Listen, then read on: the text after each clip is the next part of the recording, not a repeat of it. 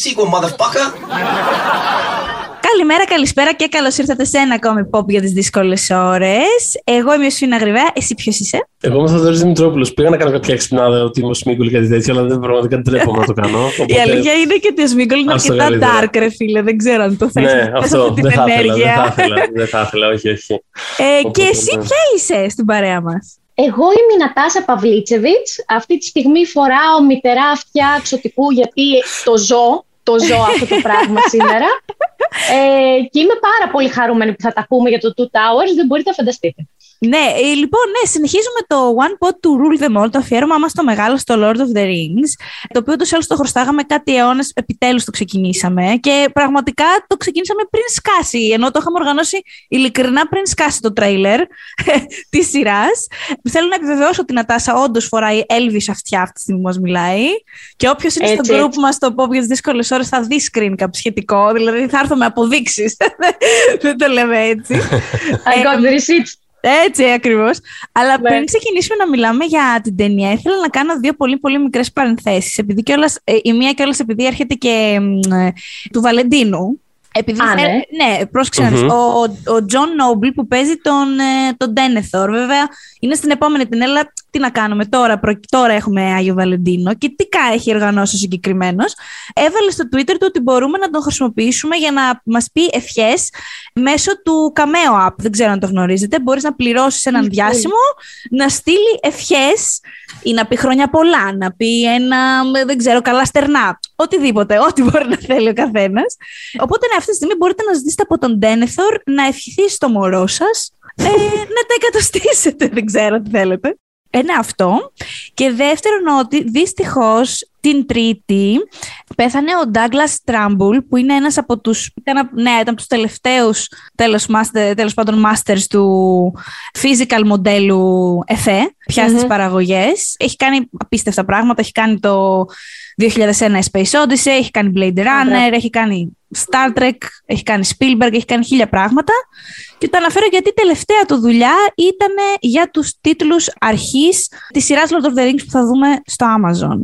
Και κάπως, ξέρεις, επειδή κιόλας τελευταίο πράγμα στην καριέρα του Christopher Lee ήταν επίσης κάτι Lord of the Rings, ήταν το Hobbit, όπως και για τον Ian Holm. Κάπως ένιωσα ότι έπρεπε να το αναφέρω, ξέρεις, ότι ένας ακόμη τεράστιος έφυγε και το τελευταίο πράγμα που έκανε ήταν ε, κάτι τολκινικό. Ναι. Που είναι πολύ Η αλήθεια είναι ότι δείχνει και λίγο το τεράστιο impact που έχει mm. ολόκληρο mm. το έργο του Tolkien. Δηλαδή είναι, είναι πραγματικά φανταστικό. Είναι, είναι. Οπότε, να σε ρωτήσω, εσύ επειδή γράφεις βιβλία, εκτός από ναι. φανταστική δασκάλα, είσαι και συγγραφέας. Ήθελα να σε ρωτήσω, αν επειδή αγαπάς πολύ και το φανταστικό και γράφεις και short stories, νιώθεις ότι σε ένα βαθμό, ή μπορεί να είναι και πάρα πολύ μικρός βαθμός αυτός, σε έχει επηρεάσει το έργο του Tolkien; Δηλαδή, Θα σου πω, οπωσδήποτε μας έχει επηρεάσει όλους που ασχολούμαστε με οτιδήποτε έχει να κάνει με τρόμο, με φαντασία και με επιστημονική φαντασία ο Τόλκιν, γιατί είχε έρθει ακριβώς τη στιγμή που κάποια τέτοιου τύπου περιθωριοποιημένα ενδιαφέροντα έγιναν. Όχι, σωστό είναι αυτό που λες. Ναι, όντως περιθωριοποιημένα. Η παραγωγή των ταινιών βοήθησε πάρα πολύ στο να εξαπλωθούν αυτά τα πράγματα και να βρισκόμαστε μεταξύ μας οι άνθρωποι που ενδιαφερόμαστε γι' αυτό. Ε, οπότε, ακόμα και ένας άνθρωπος, ο οποίος για κάποιο λόγο σνομπάρει τελείως Tolkien, δεν έχει διαβάσει τα βιβλία, δεν τον ενδιαφέρουν ταινίες ή οτιδήποτε, σίγουρα ε, βρέπει τις δάφνες που ε, έχουν γίνει λόγω των ταινιών, λόγω όλης αυτής της κατάστασης και δεν είναι, ρε παιδί μου, αυτό που βλέπαμε στις 80's ταινίες του nerd κόσμου. Έχει ναι, ναι. Και αναφέραμε και στο προηγούμενο επεισόδιο, το οποίο πραγματικά το καταβροχθήσατε, είναι από τα πιο επιτυχημένα μας επεισόδια ever στο podcast. Ευχαριστούμε πάρα πολύ.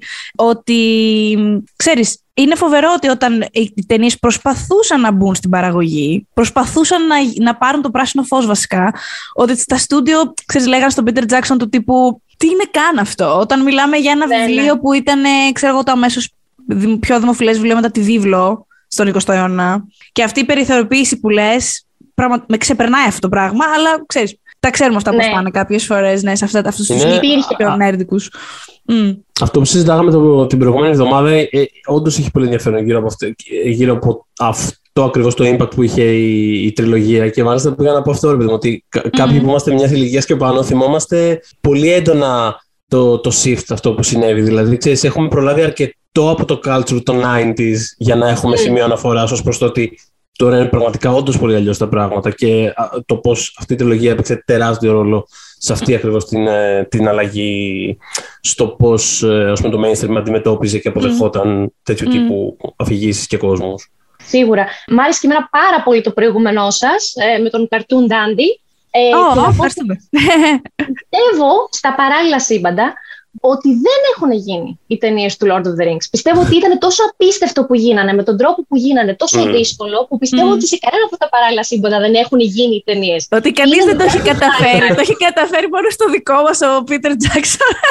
Είμαστε στο, στο, στο, ένα σύμπαν που έλεγε ο Steven Strange, ξέρεις, ότι είναι μία πιθανότητα να επιβιώσει. Ακριβώς αυτό σκέφτηκα. Ναι, αυτό έχει δει όλα και σε αυτό. Γιατί θα το συζητήσουμε και μετά, αλλά το ότι γίνανε και ότι γίνανε με τόσο καλή ε, εκτέλεση. Τον Gollum που λέγαμε πριν, το ότι βγήκε υπέροχα αυτή η ερμηνεία, ενώ θα μπορούσε να είναι γελίο, αστείο, βαρετό.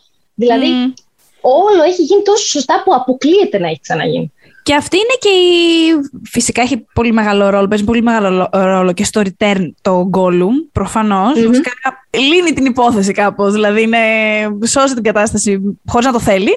Αλλά σίγουρα, ναι, σίγουρα το Two Towers όμως είναι η ταινία του, δηλαδή είναι από τα πιο χαρακτηριστικά πράγματα που μπορείς να σκεφτείς για το Two Towers είναι ότι γίνεται η, η σύσταση του, του Gollum. Ήταν η στιγμή που θυμάμαι να, να, δηλαδή το θυμάμαι σαν πολύ βασικό point συζήτηση γύρω από την ταινία το ότι ότι είναι actual ερμηνεία αυτό το πράγμα. Δηλαδή πηγαίναμε σοκαρισμένοι και, το, και ήταν το ένα aspect της ταινίας το οποίο ήταν κάπως undeniable πάρα πολύ. Γιατί ήταν, θα το πούμε και αυτά κιόλας. Οι απόψεις, ας πούμε, ήταν πολύ all over the place για τη συγκεκριμένη ταινία και ακόμα πάνε και έρχονται, νιώθω. Είναι πολύ ενδιαφέρουσα περίπτωση. Έχει... έχουν κάπως κατασταλάξει σε έναν τρόπο. Με ναι. έναν τρόπο τα, τελευταία, τα αρκετά τελευταία χρόνια. Mm-hmm. Ε, Θυμάμαι κάτι, νιώθω, κάτι νιώθω δικαίωση εγώ για αυτήν την ταινία. νιώθω δικαίωση γιατί, κοίτα να δεις, δεν ξέρω, εμένα ήταν για πάρα πολλά χρόνια η αγαπημένη μου. Δηλαδή, μπορώ να σου πω μέχρι πολύ πρόσφατα. Ήταν η αγαπημένη μου ταινία και Είχα, ο Θοδωρής δεν ξέρει αυτή την ιστορία. Είχα οριακό bullying δεχτεί. Γιατί κάποια στιγμή. ναι, εντάξει, δεν ήταν bullying τώρα για πλάκα το λέω, αλλά μου είχε τύχει το τρελό να είμαι στην έκθεση βιβλίου του Πειραιά τέλος πάντων. Αυτό είναι καμιά δεκαριά χρόνια πριν. Μου φανταστείτε ότι είναι ξέρω εγώ, 20 χρόνια πριν που βγήκαν οι ταινίες. Και συναντάω ένα φίλο μου, ο οποίος εκείνη την ώρα μιλάει με τον κολλητό του στο τηλέφωνο. Λοιπόν, και μου κάνει, ξέρεις, συναντιόμαστε και τα λοιπά. Αυτό που κάνουμε, που απομακρύνουμε λίγο το τηλέφωνο από τα αυτή για να φιληθούμε. Προφανώς όλο το, άλλος τον ρωτάει ποιος είναι, με ποιον μιλάς. Ε, του λέει ο φίλος μου ο Θάνος με την Ιωσήφινα, είναι και αυτή μεγάλη φαν των, των ταινιών και των βιβλίων Tolkien. Προφανώς τον ρωτάει άλλος ποια είναι η αγαπημένη της και λέω εγώ κακομίρα, λέω το Two Towers. Και προφανώς του ζήτησε, ξέρεις, δώστη μου. Και πέρα, μου δίνει εμένα το τηλέφωνο. Oh. Ένα άγνωστο άνθρωπο, ο οποίος δεν μου λέει καν γεια. Και μου λέει. Καλά μου λέει. Δεν σ αρέ... Όπως το ακούτε, παιδιά. Καλά μου λέει. Δεν ε, σ' αρέσει το εισαγωγικό φανταστικό κεφάλαιο που σου μαθαίνει τη μέση γη και δεν σ' αρέσει το φινάλε και σ' αρέσει αυτή η ατέλειωτη μάχη στη μέση. Και είμαι σε φάση, λέ, του λέω καταρχάς, του λέω άλλο αγαπημένο και άλλο καλύτερο. Εντάξει, ναι. ένα αυτό. Και δεύτερον, τι, τι λες καν, δηλαδή, ναι, μου αρέσει όλο το Two Towers, τι φάση. Και κάτι μου λοιπόν, έλεγε και εγώ έδωσα πίσω. πολύ που το λες αυτό. Ναι, εγώ το, όχι, και έδωσα πίσω το τηλέφωνο στο θάλασσο σε φάση, what the Πάρε το τηλέφωνο. Και τι προάλλες που μου στείλε αυτός ο φίλος μου, ξέρεις ότι άκουσα το πρώτο επεισόδιο και το άρεσε και αυτά, του υπενθύμησα το story και μου κάνει ναι, ρε, μου λέει. Ακόμα αυτός ο φίλος μου μου κάνει, μου θυμίζει, Α, ναι, η φίλη σου η Σφίνα που προτιμάει το του Δηλαδή, είμαστε 10 χρόνια μετά και ακόμα δεν το έχει χωνέψει. Τέλος πάντων, τα τελευταία χρόνια. Σίγουρα, σίγουρα. Ναι. Αλλά είναι λίγο telling αυτή η ιστορία σε σχέση με το πόσο πάθος ξύπνησε, γενικώς η τριλογία, ε, το πόσο οι άνθρωποι οι οποίοι ασχολούνταν ούτως ή άλλως με το φανταστικό, το ένιωσαν λίγο σαν ότι α, αυτές είναι οι δικές μας ταινίες, γιατί το ζούμε, έχουμε διαβάσει τα βιβλία ή ξέρω εγώ, έχουμε παίξει τα RPG μας, έχουμε κάνει τα πράγματά μας, οπότε αυτό φτιάχτηκε για μας. Αλλά ξαφνικά έχει τέτοια μαζική αποδοχή που έρχονται αυτές οι λίγο awkward στιγμές που είναι κάποιοι άνθρωποι οι οποίοι λένε Μα κάτσε, γιατί δεν είσαι αρκετά purist που είσαι εντωμεταξύ. Εσύ έχεις διαβάσει τα βιβλία πάρα πολλές φορές. Ναι, κακομοίρα. Δηλαδή, εύκολα έπεσε λίγο gatekeeping ε, με διάφορα φάσματα. Ενώ στην πραγματικότητα η καρδιά του Tolkien και η καρδιά της τηλεολογία, το μόνο gatekeeping είναι να μην μπουν τα orc. Δηλαδή, είναι όλη η καρδιά της τριλογίας είναι ότι οποιοδήποτε μπορεί να κάνει κάτι σημαντικό. Ε, δεν, δεν θα σου κάνουμε ένα τεστ για να δούμε αν είσαι άξιος, απλά θα προσπαθήσεις να συμμετάσχεις. Το οποίο είναι αρκετά κατά, ρε παιδί μου, με τη φιλοσοφία της τριλογίας. Ναι, και μάλιστα επειδή ανέφερες τώρα αυτό για τον Τόλκιν, ε, είναι γνωστό το πόσο πολύ δεν ήθελε καθόλου να χρησιμοποιούμε τη λέξη αλληγορία σε σχέση με το έργο του. Δεν ήθελε, καθόλου. Είναι, είναι πολύ γνωστός γι' αυτό. Ε, επέμενε στο ότι δεν είναι το, το, το βιβλία, τα βιβλία μου δεν είναι αλληγορία για κάτι, αλλά στην πραγματικότητα ο λόγος που το έκανα αυτό ήταν πάνω σε αυτό που λες, ότι δεν ήθελα να ταυτίσουμε τα βιβλία με, και την ιστορία των βιβλίων με κάτι πολύ συγκεκριμένο που μπορεί να έχει γίνει στην πραγματική ζωή. Δηλαδή, επειδή φυσικά εννοείται υπήρχαν όλοι αυτοί οι παραλληλισμοί με τους πολέμους που είχε βιώσει, τον πρώτο και τον δεύτερο παγκόσμιο, ε, ήθελε πιο πολύ να τα αντιμετωπίζουμε αυτά ως ε, επιρροές απλά που οδήγησαν στο έργο του. Και γιατί όμως ήθελε να μπορούμε να, να ταυτιστούμε με την ιστορία αυτή όπου και όπως μπορεί αυτή να μας βρίσκει. Οπότε σίγουρα δεν υπήρχε κανένα gatekeeping, αλλά ξέρεις, αυτό, στα, αυτό στο fandom, ρε παιδάκι μου, το, το εφίστασε άπαξ και μπει σε fandom. Και μπορώ να σου πω ότι του, του Lord of the Rings, τουλάχιστον στη δική μου εμπειρία, είναι και αρκετά πιο δεκτικό από άλλα. Δηλαδή, ας πούμε, του Star Wars το fandom είναι χαρακόμματα. Δηλαδή είναι σε βάση. Της κουβέντα με Star Wars και λες τώρα ξέρεις να βάλω το κράνος, να βάλω. Ω κοπέλα κιόλας. Ξέρεις πώς πάνε τώρα αυτά; Ε, στο... Πράγματι. Ναι, ναι. Στο, στο Tolkien είναι, είναι ξέρεις, οι γυναικοί χαρακτήρες που κάπως ε, πήρανε, μεγάλωσαν, mm. τις άργων ας πούμε, είναι ένα θέμα. Και μετά πράγματα που έχουν αφαιρεθεί από τα βιβλία. Εκεί τους, εκεί τους πατάς στον κάλο, αλλά γενικά ναι, δεν θέλω gatekeeping, παιδιά, στον Άρχοντα, γιατί ο, ο αρχικός Άρχοντας, ο κύριος Τόλκιν, δεν είναι γουστά τέτοια πράγματα. Έτσι, έτσι. Ε, αλλά μιας που μιλήσαμε για τον Gollum, ας δούμε αυτή η ταινία. Καταρχάς, έχει χωρίσει την ομάδα σε. Υπάρχουν αρκετές υποομάδες. Η ναι. πρώτη είναι του Σαμ, του Φρόντο, που βρίσκουν και τον Gollum και τέλος πάντων είναι μαζί και τους απαγάγει μετά ο Φάραμ και γίνεται όλο αυτό. Έχουμε το Μέρι και τον Μπίπιν που είναι με τον Τρίμπιρτ και μετά έχουμε ε, Λέγκολα, συγγνώμη, Άραγκορν Γκίμλι, που σε πρώτη φάση προσπαθούν να διαπιστώσουν αν ζουν ακόμα τα Χόμπιτ και να τα προστατεύσουν άρα, να τα ξαναβρούν, ας πούμε. Και τελικά βρίσκονται να, να, να πέφτουν κλωτσομπουνίδια τέλος πάντων στο, στο Helm's Deep. Τώρα για την ερμηνεία που είπε, πιάνοντας τον Gollum, είχαν κάνει ρε παιδιά οντισιούν τον Άντι Σέρκης. Του ναι. είχαν πει ότι είναι ένας τύπος, ας πούμε, που είναι πάρα πολύ, έχει πολύ σωματική ερμηνεία και επειδή θέλανε τον Gollum να το χτίσουν με έναν τρόπο, θέλανε δηλαδή να πουσάρουν πάρα πολύ την τεχνολογία και να δουν πώς μπορούν να χρησιμοποιήσουν έναν ηθοποιό αντί να φτιάξουν ένα πλάσμα εξ αρχής ε, και μετά να βάλουν τη φωνή απλά από πάνω. Οπότε τους έχουν προτείνει τον τύπο και τον καλούν ε, σε τέτοιο, σε οντισιόν. Και λέει, ναι. παιδιά, ναι. αυτό θα ήθελα πάρα πολύ να το δω. Δυστυχώς δεν, δεν έχω βρει κάποιο βίντεο, δεν το έχουν κυκλοφορήσει. Ελπίζω πραγματικά κάποια στιγμή να κυκλοφορήσει η οντισιόν του Άντι γιατί apparently έφερε το δωμάτιο του ξενοδοχείου κάτω. Άρχισε να σκαρφαλώνει σε καρέκλες, να ρίχνει έπιπλα, να πηγαίνει να τους τραβάει τα παντζάκια. Τους, δηλαδή... Από τον πολύ έλεο. Από ναι, ναι. Το καταλαβαίνω αυτό που λες, γιατί είχε πει ο άνθρωπος ότι έπαιζε σαν τοξικό εξαρτημένο άτομο, ρε παιδί μου, που είχε cravings. Οπότε λογικά τα έφερε όλα τούμπα. Ναι. Αυτό. Και ε, φανταστείτε είναι, Αυτά τα κομμάτια της ερμηνείας τα, τα, τα βλέπεις στον τρόπο με τον οποίο έχει γεράσει αυτό το πράγμα. Γιατί εντάξει, τα έχουμε ζητήσει αρκετές φορές αυτά τα πράγματα στο podcast και γενικότερα ότι εντάξει, νομοτελειακά τα πάντα θα γεράσουν κάποια Δηλαδή, ξέρω, όλα τα έφε κάποια στιγμή θα μοιάζουν πιο παλιά από ότι. Ε, αλλά το ότι έχει ας πούμε, τόσο πραγματική βάση αυτό το πράγμα από πίσω του, το κρατάει πάρα, πάρα πολύ ζωντανό. Δηλαδή, πραγματικά δεν μπορείς να, δεν μπορείς να, το, δεν μπορείς να το απορρίψεις ως ένα κομμάτι CGI, ας πούμε, ή μια πλαστελίνη, ή κάτι, ή κάτι αβαρές, κάτι του. Είναι είναι vibrant, είναι, δηλαδή σε αρπάζει από το, το πέτο και σε, κουνάει μαζί του. Mm. Είναι, είναι, είναι, είναι σταρπαστικό κομμάτι. Ε, είναι φοβερό και ήταν, ήταν και μέρος των προβών ο Σέρκης. Δηλαδή ο Σέρκης ήταν στο σετ Πάρα, ναι, πάρα, ναι. πάρα πολύ. Ενώ εμείς, ας πούμε, έχουμε δει ένα πολύ μικρό κομμάτι. Στην ταινία, δηλαδή, κατέληξε ένα πολύ mm. μικρό κομμάτι της δουλειάς του. Γιατί ε, εφόσον πήραν έναν άνθρωπο, ανθρωπένιο, να το κάνει όλο αυτό, ήταν εκεί και για τις πρόβες και ήταν εκεί και για τα shots τα οποία, στα οποία θα φαίνονταν μόνο οι άλλοι ηθοποιοί. Μοιράζεται, με, ναι, αλλά σκηνές mm. με τι οποίε μοιράζεται με, με τους. Ε, ναι, ναι, ναι. ναι δηλαδή, τα δύο ας πούμε. Ακριβώς. Οπότε, αν δεις τα extras του Two Towers, είναι, το λέει ο άνθρωπος, ξέρεις ότι είναι εκεί στο set και ξεσκίζεται, χτυπιέται σαν, το, σαν τρελός. Φοράει ένα πράγμα σαν προφυλακτικό, παιδιά, ειλικρινά, που έχει δύο τρύπες, ξέρω εγώ, στα μάτια του και μία στο στόμα. Και είναι σε φάση, ξέρεις, όλες αυτές τις εβδομάδες είμαι εδώ και κάνω αυτό και αυτό. Και δε, στην ουσία δεν κάνω τίποτα αυτή τη στιγμή που θα καταλήξει με μένα στην οθόνη. Αυτό θα έρθει πιο μετά. Ε, ναι, ναι, ναι. Το οποίο είναι φοβερό όταν σκεφτείς τη, την ενέργεια που έδινε, γιατί απέδιδε πάντα στο 100% και όλοι έχουν να το λένε αυτό. Δηλαδή δεν έκανε τίποτα με έκπτωση ε, χωρί, ξέρεις, θα μπορούσε να πει ρε παιδί μου, ωραία, σε αυτή τη σκηνή, εγώ είμαι εδώ απλά βοηθητικά. Δεν ναι, ναι, ναι. χρειάζεται να είμαι σαν το, να τρέμω πούμε, σαν το ψάρι και να γίνει το λεφτή κατάσταση. Κι όμως ήταν εκεί full on στο 100%.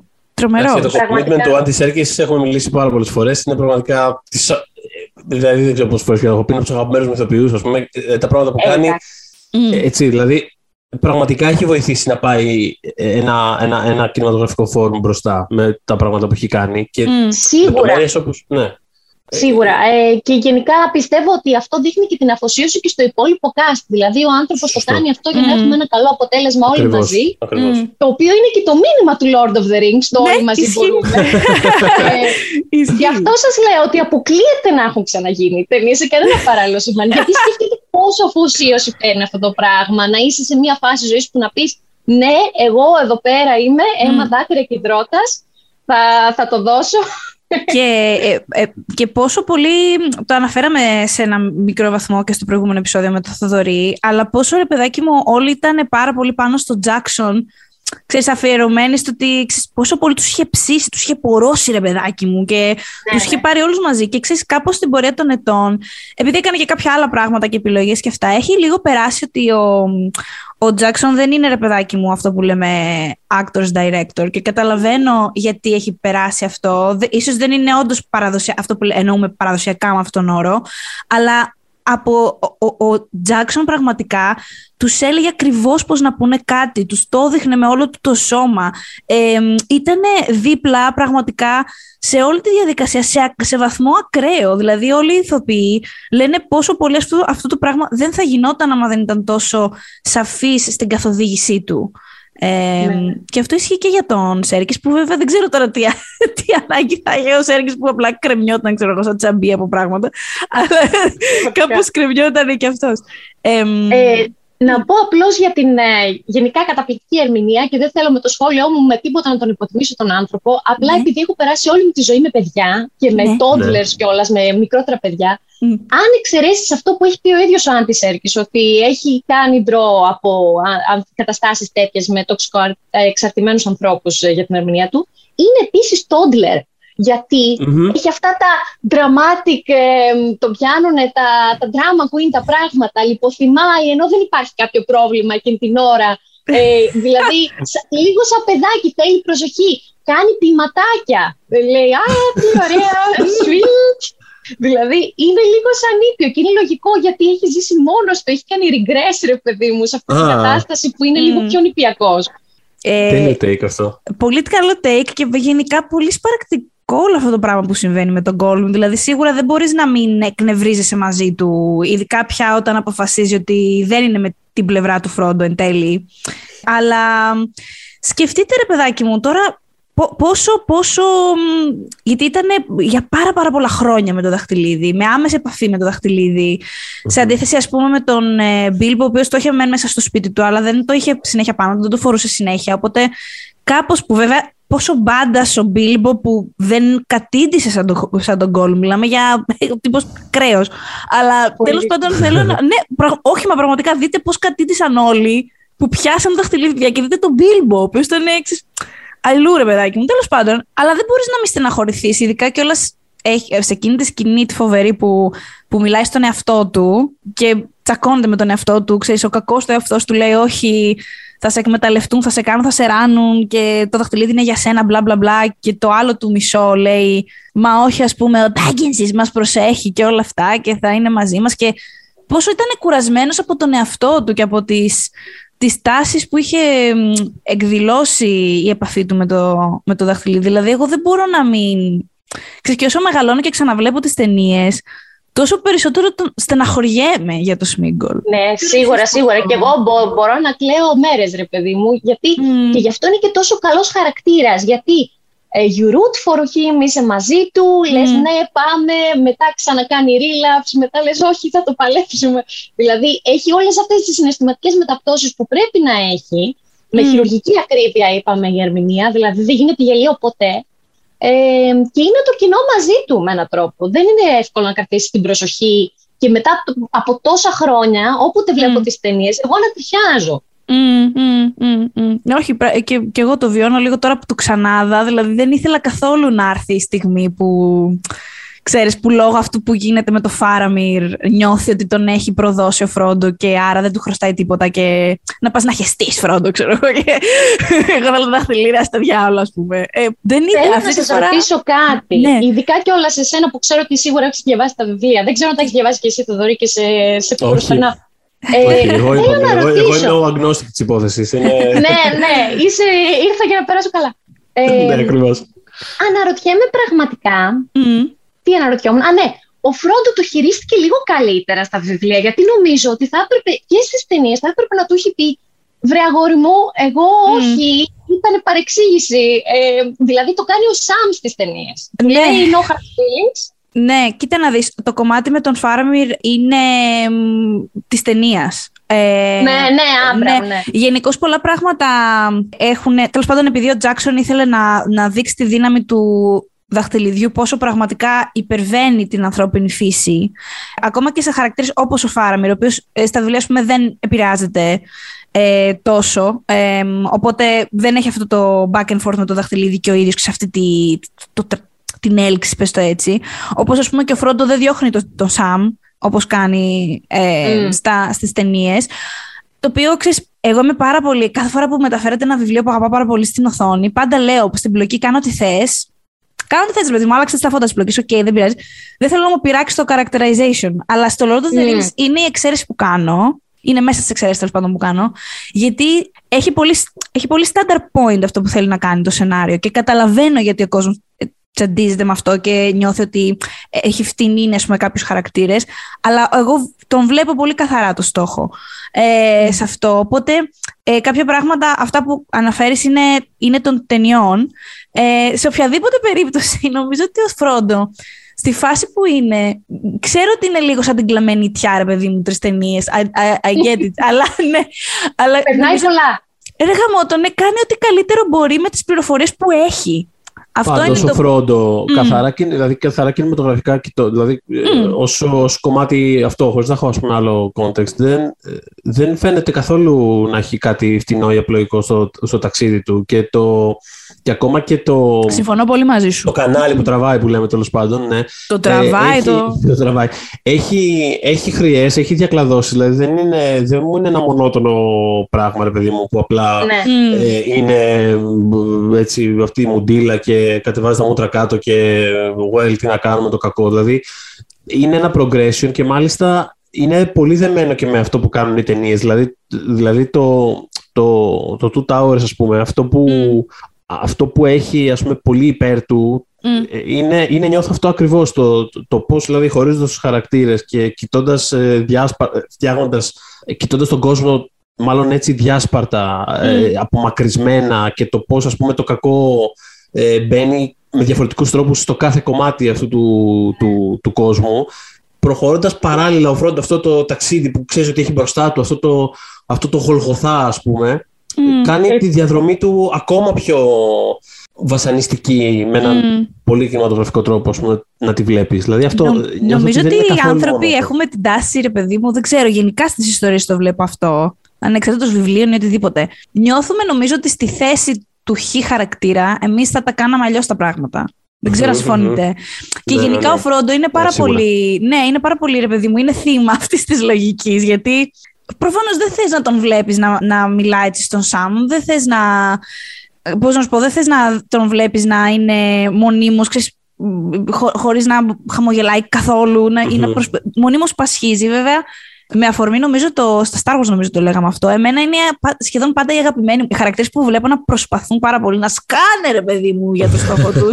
ε, πάντα ξέρεις κάπως τους έχω στην καρδιά μου λίγο παραπάνω. Μ' αρέσει αυτό το τρόπο γενικά. Θέλω τον χαρακτήρα λίγο να προσπαθεί με Να βασανιστεί το μυστήριο ναι, πλάσμα. Να, να βασανιστεί, ε. αλλά πιο πολύ ρε παιδί μου να ακόμα και στη βλακεία που θα κάνει, στο λάθος που θα κάνει, να προσπαθεί να γίνει καλύτερος με κάποιο τρόπο. Δεν σε αφήνει κιόλας ποτέ την να ξεχάσεις το, ότι, το ότι κάνει μια πάρα πολύ θαραλέα επιλογή ε, ναι. μπροστά σε μια συνθήκη η οποία γίνεται όλο και πιο ας πούμε, απάνθρωπη και πιο αδιέξοδη κατά κάποιο τρόπο. Δηλαδή, δεν νιώθω ποτέ ρε, ότι βλέπω ένα χαρακτήρα ο οποίος ε, σταδιακά γίνεται όλο και πιο, ξέρεις, όλο και πιο βαρύς, όλο και πιο κακός, όλο και πιο ενοχλητικός απλά επειδή, well, εντάξει να κάνουμε, έτσι είναι οι άνθρωποι. Είναι... Mm.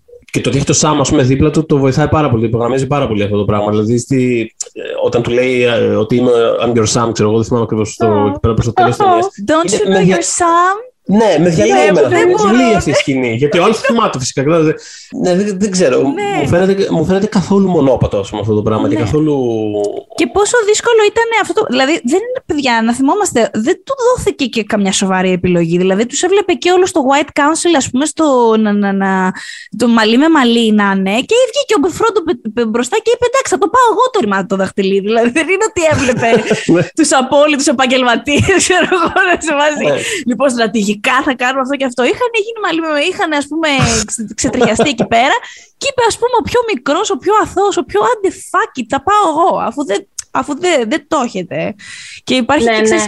και αυτή η πλευρά της ιστορίας, η ιδέα ότι ίσως ο Σαμ θα πρέπει να το πάρει. Αλλά πιστεύω στο return γίνεται αυτό, που του λέει ο Φρόντ ότι άστο ρε παιδί μου θα το κρατήσω εγώ. Ναι, νομίζω ότι το, ο Σαμ ακριβώς επειδή είναι το, δηλαδή όλα τα Hobbit έχουν αυτή τη, την ανοιχτή καρδιά και όλο αυτό. Είναι χαρακτηριστικό με τι φίλε, πες το έτσι. Παρότι κάποια είναι ξέρεις, πιο στριφνά, ο βλάκας γείτονος και όλα αυτά, ξέρεις, αλλά είναι σε ένα πλαίσιο ξέρεις, αθωότητα όλο αυτό. Ε, νομίζω ότι τον Σάμ το δαχτυλί θα τον διέλυε. Δηλαδή νομίζω θα. Θα φτάνε όχι στη Μόρδορ, θα φτάνε, ξέρω εγώ, πού θα φτάνε, κάπου, με, ξέρω εγώ, 100 χιλιόμετρα μακριά. δηλαδή, νομίζω δηλαδή ότι πήγε στον κατάλληλο. Παρότι απέτυχε στο τέλος ο Φρόντο, εν τέλει νομίζω ότι πήγε στο. Και τραβάει το κανάλι και το παίζει και πολύ καλά ο φίλος αυτό, ο Elijah Wood, ο οποίος έχει αυτά τα υγρά. Συμφωνώ απολύτως. Mm. Ε, νομίζω βασικά και οι δύο ήταν εξαιρετικό casting ε, και γενικά όπως το έδειξε στις ταινίες, αυτό το το, το Γολγοθά, το σταυρό που κουβαλάει ο Φρόντο κτλ. Ε, το δείξανε πάρα πολύ καλά. Επίσης και οι δύο αποτελούν πολύ ξεχωριστά παραδείγματα αρενοπότητας σε ταινία. Ε, μηδέν τοξίστη, δεν είναι καθόλου toxic masculinity, είναι, ειλικρινά νοιάζονται ο ένας για τον άλλον, προσπαθούν, παρότι ο Φρόντο είναι σε μια κατάσταση εξάρτησης, προσπαθεί να μην ε, ε, διαρρήξει τους ε, δεσμούς του με τον Σάμ σε ένας, σε ένα μέρος από το οποίο να μην μπορεί να επιστρέψει, παρότι και στο Two Tower σε κάποια φάση του βγάζει και σπαθί, ρε παιδί μου, που λέγαμε Don't you know your Sam. Ε, είναι, είναι καταπληκτική η σχέση τους, ρε παιδί μου, της ταινίας. Ε, το συζητήσατε το... και στο προηγούμενο. Νομίζω το γεγονός αυτό που λες ότι δεν έχουν τύπου μηδέν τοξική ερενοπότητα είναι και ένας από τους λόγους ε, που υπάρχει αυτή, αυτή η ιδέα του queer element, γιατί δεν έχουμε συνηθίσει, ρε παιδάκι μου, αντρικούς τώρα χαρακτήρες να είναι τόσο δοτικοί ο ένας με τον άλλο και, και σωματικά, ας πούμε, να είναι στην αγκαλιά, να χαϊδεύει ένας τα μαλλιά του άλλου, να, να είναι ναι, στα ναι. κοπλιμέντα, δηλαδή και ο, και ο Φρόντος σε αυτήν την ταινία που του λέει ότι ο Φρόντο δεν θα μπορούσε να έχει πάει πουθενά χωρίς τον Σάμ του. Ναι, ναι. Mm. Πόσες φορές έχετε δει τέτοιου τύπου πια συζητήσεις και πόσες, εγώ ρε παιδιά δεν ξέρω, δεν είναι ελάχιστες φορές που βλέπεις αντρικούς χαρακτήρες να είναι σε τέτοιο βαθμό. Και έχει τρομερό ενδιαφέρον, το είπατε, το αγγίξατε νομίζω λίγο αυτό, ότι ακόμα και στο πλαίσιο του καθόλου της μηδεν, μηδενικής τοξικότητας στο, στο χαρακτήρα τους, ακόμα και εκεί διαφέρουν πάρα πολύ μεταξύ τους. Δηλαδή δεν είναι παιδί μου δύο ναι. ίδιοι mm. ε, μη τοξικοί άντρες. Δηλαδή mm, mm. Ε, και έχει να κάνει πάρα πολύ και με τις ερμηνείες αυτό και με τους ηθοποιούς. Δηλαδή, ο, ο Σάμ είναι, είναι, είναι ένα pure πράγμα, τελείως ρε παιδί μου. Δηλαδή, νιώθω Ναι, ότι, ναι, δεν θα, ναι. δε- ότι απλά προχωράει με, με, ξέρεις, με, με, πώς το λέμε, με κόμπας στον Το ήλιο. σταυρό ας στο πούμε, χέρι. δηλαδή. Ναι, Ναι, ναι, αυτό. ναι. Πάμε, ξεκινάμε και πάμε. Και θα γίνει. Γιατί θα γίνει, γιατί πρέπει να γίνει. Γιατί φυσικά δεν γίνει, γιατί να μην γίνει. Ναι, ναι. Και αυτό το Έτσι πράγμα που ακριβώς. σε, σε ανυψώνει, ας πούμε, κάπως αυτό το πράγμα. Ενώ ο άλλος δεν είναι Χαίρομαι έτσι. πολύ που το λες αυτό, Θοδωρή, ότι ενώ είναι μηδέν τοξίστη, είναι διαφορετική, γιατί υπάρχει αυτός ο μύθος ότι υπάρχει αυτό το feminist agenda να κάνουμε όλοι τους άντρες ίδιους και όλους τους άντρες Μμμ. μας Δεν είναι ξέρω εγώ. καθόλου. Ναι, ακριβώς. Δεν είναι καθόλου. καθόλου. Ενώ στις ταινίες του Άρχοντα και ειδικά στο Two Towers, κατά τη γνώμη μου, βλέπουμε πολύ, ε, πολλά παραδείγματα ανδρών οι οποίοι Μμ. είναι καθόλου τοξικοί και τελείως διαφορετικοί. Για μένα το poster boy της μηδενικής ε, τοξικής Φάραμιρ. ανδρενικότητας είναι όχι ο Άραγκορν. Για Ω, μένα. ε, καλά. Αλλά, ε, ναι. Εγώ Ναι, χάρηκα για αλλά λέω δεν θα θέλω μου να σε κάνεις, θα κάνω μου το σκάσεις με το overexcited. Φάραμιρ, ναι. γιατί, γιατί η αλήθεια είναι ότι και στα βιβλία ο Φάραμιρ είναι, τι να σου πω ρε παιδί μου, είναι, είναι ο- το, το καλό παιδί χωρίς καθόλου αυτό το μιέχ μιέχ του καλού παιδιού, καταλαβαίνετε τι εννοώ. ναι, ναι, ναι, ναι. Το- τον, ε, τον Ιγκλέσιας πλέον, τον, ε, τον Ενρίκε μπράβο. Ιγκλέσιας. Δεν το έχει αυτό καθόλου. Ναι, καθόλου. Είναι απλά, είναι απλά πολύ ευαίσθητος. Είναι και άμα τον χρειάζεσαι. Έχει τον πατέρα το οποίος είναι για τι κλωτσές. Ε, Είναι και για τώρα- τις κλωτσιές. είναι για, είναι για ακραίες κλωτσιές. Είναι από τους χειρότερους πατεράδες που έχουμε δει ever στη μυθοπλασία. Και αν Ε, έχουμε δει Και αν έχουμε δει, πραγματικά έχει τι έχει μας σκληρό έχουν ανταγωνισμό. κεράσει τα Dandy Issues, ας πούμε, τι μας έχουν κεράσει κατά καιρούς. Ναι, πραγματικά. Μόνο το Lost βλέπεις και λες. Ναι, ναι, ναι. Τι είναι σε πάνω σου. Ε, Πραγματικά. αλλά μιλώντας, ναι, ο Άραγκορν όμως, που είναι. ε, My precious. Ε, ναι, ναι, ναι. Ε, είναι σίγουρα μηδέν toxicity. Και είναι και πάρα πολύ, επειδή τώρα εδώ μπαίνει και στο κόμμα. Μπαίνει και η Έγουιν στο παιχνίδι και ξέρεις, επειδή Ναι. είναι ταινία και επειδή είδαμε αργότερα στα Hobbit πώς χρησιμοποιήθηκε το τρίγωνο, πες το έτσι, τα Οριέλ με τον Νάνο και με ε, τον Λέγκολας, ότι ρε παιδί μου είχε συμφωνήσει η Ευάντζελη Λίλ, ναι, να έρθω στις ταινίες, είμαι πάρα πολύ χαρούμενη γι' αυτό, ναι. Αλλά κοιτάξτε να δείτε, δεν θέλω ερωτικό τρίγωνο, γιατί το έχω φάει στο λόγο, δεν θέλω τέτοιο. Και της Και αν λέμε, δεν το ναι, έχεις φάει. κανένα θέμα, βεβαίως, όχι, δεν θα κάνουμε ερωτικό τρίγωνο. Και πάει και έχει δύο ταινίες ερωτικό τρίγωνο. Τέλος πάντων, εδώ θέλω να πω ότι θα μπορούσαν, ρε παιδί μου, να το έχουν πάει στο τέρμα το Eowyn, Arwen, Aragorn. Να έχεις τον Aragorn, ξέρω εγώ, να σκέφτεται όντως σοβαρά την, ε, την περίπτωση της Eowyn. Μήπως να... οτιδήποτε. Και, και το χειρίζεται τέλεια. Δηλαδή είναι Συμφωνώ. τέλειος. Συμφωνώ. γενικά Aragorn Και θα ήταν. είχα θυμώσει πάρα πολύ σε οποιαδήποτε άλλη περίπτωση. Νομίζω Ναι. το, έχουν χειρο- το έχουν χειριστεί και αυτό με χειρουργική ακρίβεια. Μμ. Καταλαβαίνεις απολύτως γιατί η Έουιν έχει αυτό το καταπληκτικό ε, αίσθημα για τον Άραγκορν μόλις τον Μμ. γνωρίζει και μόλις συζητάνε. Μμ. Ε, δεν ξέρω αν θυμάστε στην ταινία που έχουν αυτό το διάλογο που είναι αυτή με το σπαθί και Μμ. λέει ο Άραγκορν τι παίζει με τη φάση σου. Και Ναι, λέει, γιατί «Τι χειρίζεσαι. Είσαι Shield Maiden του Ρόχαν και τι φάση, ξέρω εγώ, ναι. Ναι, αλλά τέλος πάντων του λέει αυτή ότι δεν θέλω να είμαι στο, στην κουζίνα και οι υπόλοιποι να είστε και να παλεύετε. Θέλω Μμ. να, να είμαι μαζί σα στη δράση και να συμμετέχω και να πάρω τη ζωή μου με τα χέρια μου, ρε παιδί μου. Μμ, μμ, μμ. Και ο Άραγκορν της απαντάει κάτι σε φάση. Ε, ναι, προφανώς. Δηλαδή, όχι Μμ. ότι της έδωσε την άδεια να συμμετάσχει, αλλά σαν ότι ναι, είσαι ένα τέτοιο άτομο. Προφανώς είσαι μια Silk Maiden του Ρόχαν. Δηλαδή, Και εκεί δεν πέρα νομίζω ότι θα που- είναι η τύχη σου αυτή το να καταλήξεις, ας πούμε, Ακριβώς, να πλένει ακριβώς. κατσαρόλες. Μμμ. Ναι, ναι, ναι. Και εκεί Γιατί πέρα δεν είναι αυτό που που θες χαλαρώνει έτσι. το σαγόνι που είναι αυτή σε φάση όπα, όπα, πουλάκια, Ναι, ρε, αστράκια. φίλε. Γιατί είναι, αν σκεφτείτε, καλός χρυσός ε, και ο θείος της ο βασιλιάς που έχει το θέμα του και και και. Αλλά στην πραγματικότητα δεν την αφήνουν καθόλου να κάνει τα πράγματα που θέλει. Ναι, Ε, ισχύει. Και είναι πολύ ωραίος χαρακτήρας έτσι όπως το έχουν δείξει. Οπότε καταλαβαίνω πολύ γιατί τον ερωτεύτηκε. Αλλά ο Άραγκορν ήταν, ρε παιδί μου, από μόνος του, ήταν pure, ήταν σε φάση εγώ μια καρδιά είχα, την έδωσα. Πρα- θα πραγματικά αυτό είναι, τέλος. Εν τω μεταξύ την αντιμετωπίζει δηλαδή στη φάση που του λέει, της λέει, ξέρω εγώ, ότι «Ε, είμαι 87 και τέτοια. Ε, Όντως νιώθω ότι την αντιμετωπίζει σαν ένα. Δεν θέλω να πω 87χρονο συγκεκριμένα, αλλά τέλος πάντων ένα πολύ πολύ μεγαλύτερο από αυτήν σε ηλικία, όριμος άντρας, Ναι, ο οποίος ναι. είναι σε φάση.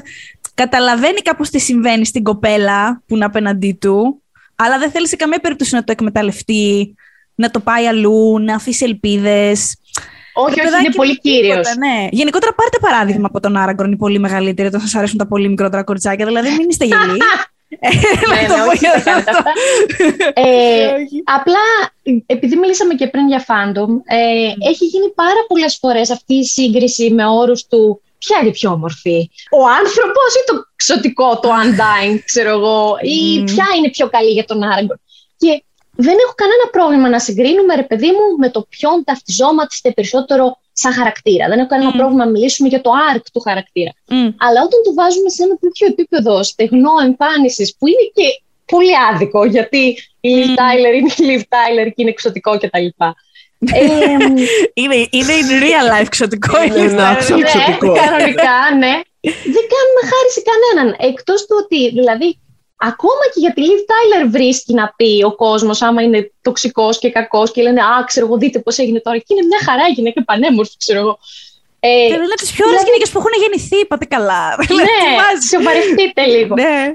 Αλλά ναι, όταν Κοίτα, ούτως ή άλλως mm. οι θέσεις στο τραπέζι είναι λίγες για τις γυναίκες σε τέτοια ενδιαφέροντα και σε τέτοια πράγματα, αυτές οι συγκρίσεις δεν μας βοηθάνε καθόλου. Όχι. Και επίσης ε... γενικά δεν είναι ότι, πώς να σου πω, στο έργο του Τόλκιν, ρε παιδί μου, ο, ο λόφος πάνω στον οποίο δεν θα πεθάνω, ε, είναι ο φεμινισμός τους, ας πούμε, ή οτιδήποτε. Δηλαδή δεν θα, ή, τα, ή τα race politics. Δεν, δεν είναι, mm. ξέρεις, δεν πρόκειται ναι. ποτέ να βγω και να πω όχι, είναι το πιο φεμινιστικό έργο. Όχι, έχει την καλύτερη ισορροπία μεταξύ των φιλών. Δεν πρόκειται να γίνει αυτό. Παρ' όλα αυτά, αυτό που με έκανε πάντα να νιώθω πολύ, ρε παιδί μου, άβολα, άβολα πολύ, σε σχέση με τη σύγκριση που λες, είναι ότι, ωραία, υπάρχει το εμφανισιακό, που, όπου, όπου για τον κόσμο που κερδίζει άργον γιατί είναι ξέρω εγώ, το undying εξωτικό που είναι ξέρω εγώ, πιο ωραία και δεν ξέρω τι.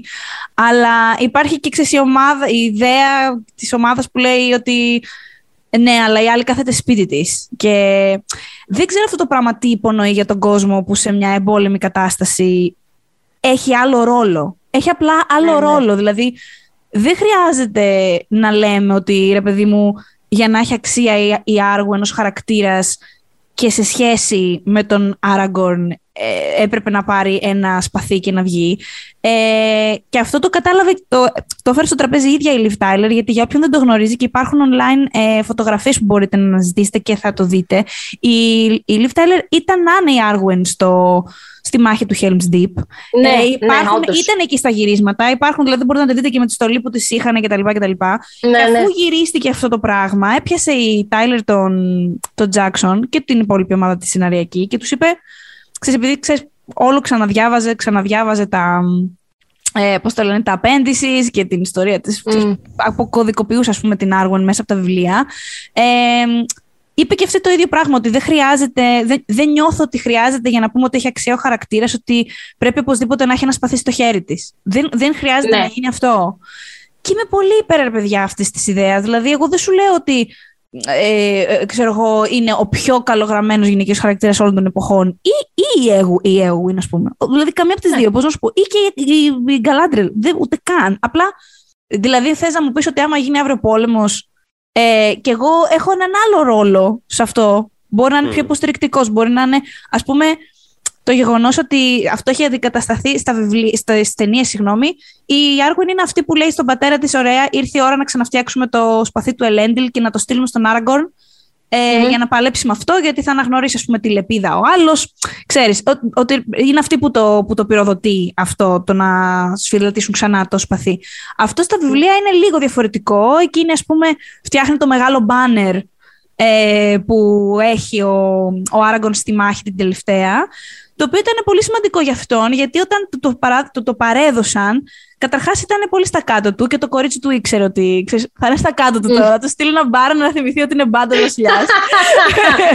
Α πούμε, και, το, και το έραβε κρυφά με τις ε, γυναίκες της αυλής της και όλα αυτά, γιατί προφανώς δεν θέλουμε να κάνει ντου ε, ο, πώς το λένε, ο Σάουρον εδώ πέρα που το φτιάχνουμε. Ε, ναι, ναι. Και επίσης ήταν η πρώτη μεγάλη, η χρήση του ας πούμε, ήταν η πρώτη μεγάλη ανακοίνωση του ερχομού του βασιλιά και της ταυτοποίησης του. Δηλαδή, γιατί μέχρι τελευταία στιγμή ο Άραγκορν είναι σε φάση, ξέρεις, λίγοι είναι αυτοί που ξέρουν ότι η πραγματική του ταυτότητα είναι αυτή. Ε, οπότε θέλω να είπα όλα αυτά και σας κούρασα γιατί θέλω να πω ότι ρε παιδί μου, εντάξει, έχει, έχει έναν άλλο ρόλο και νομίζω ναι. είναι ok αυτό.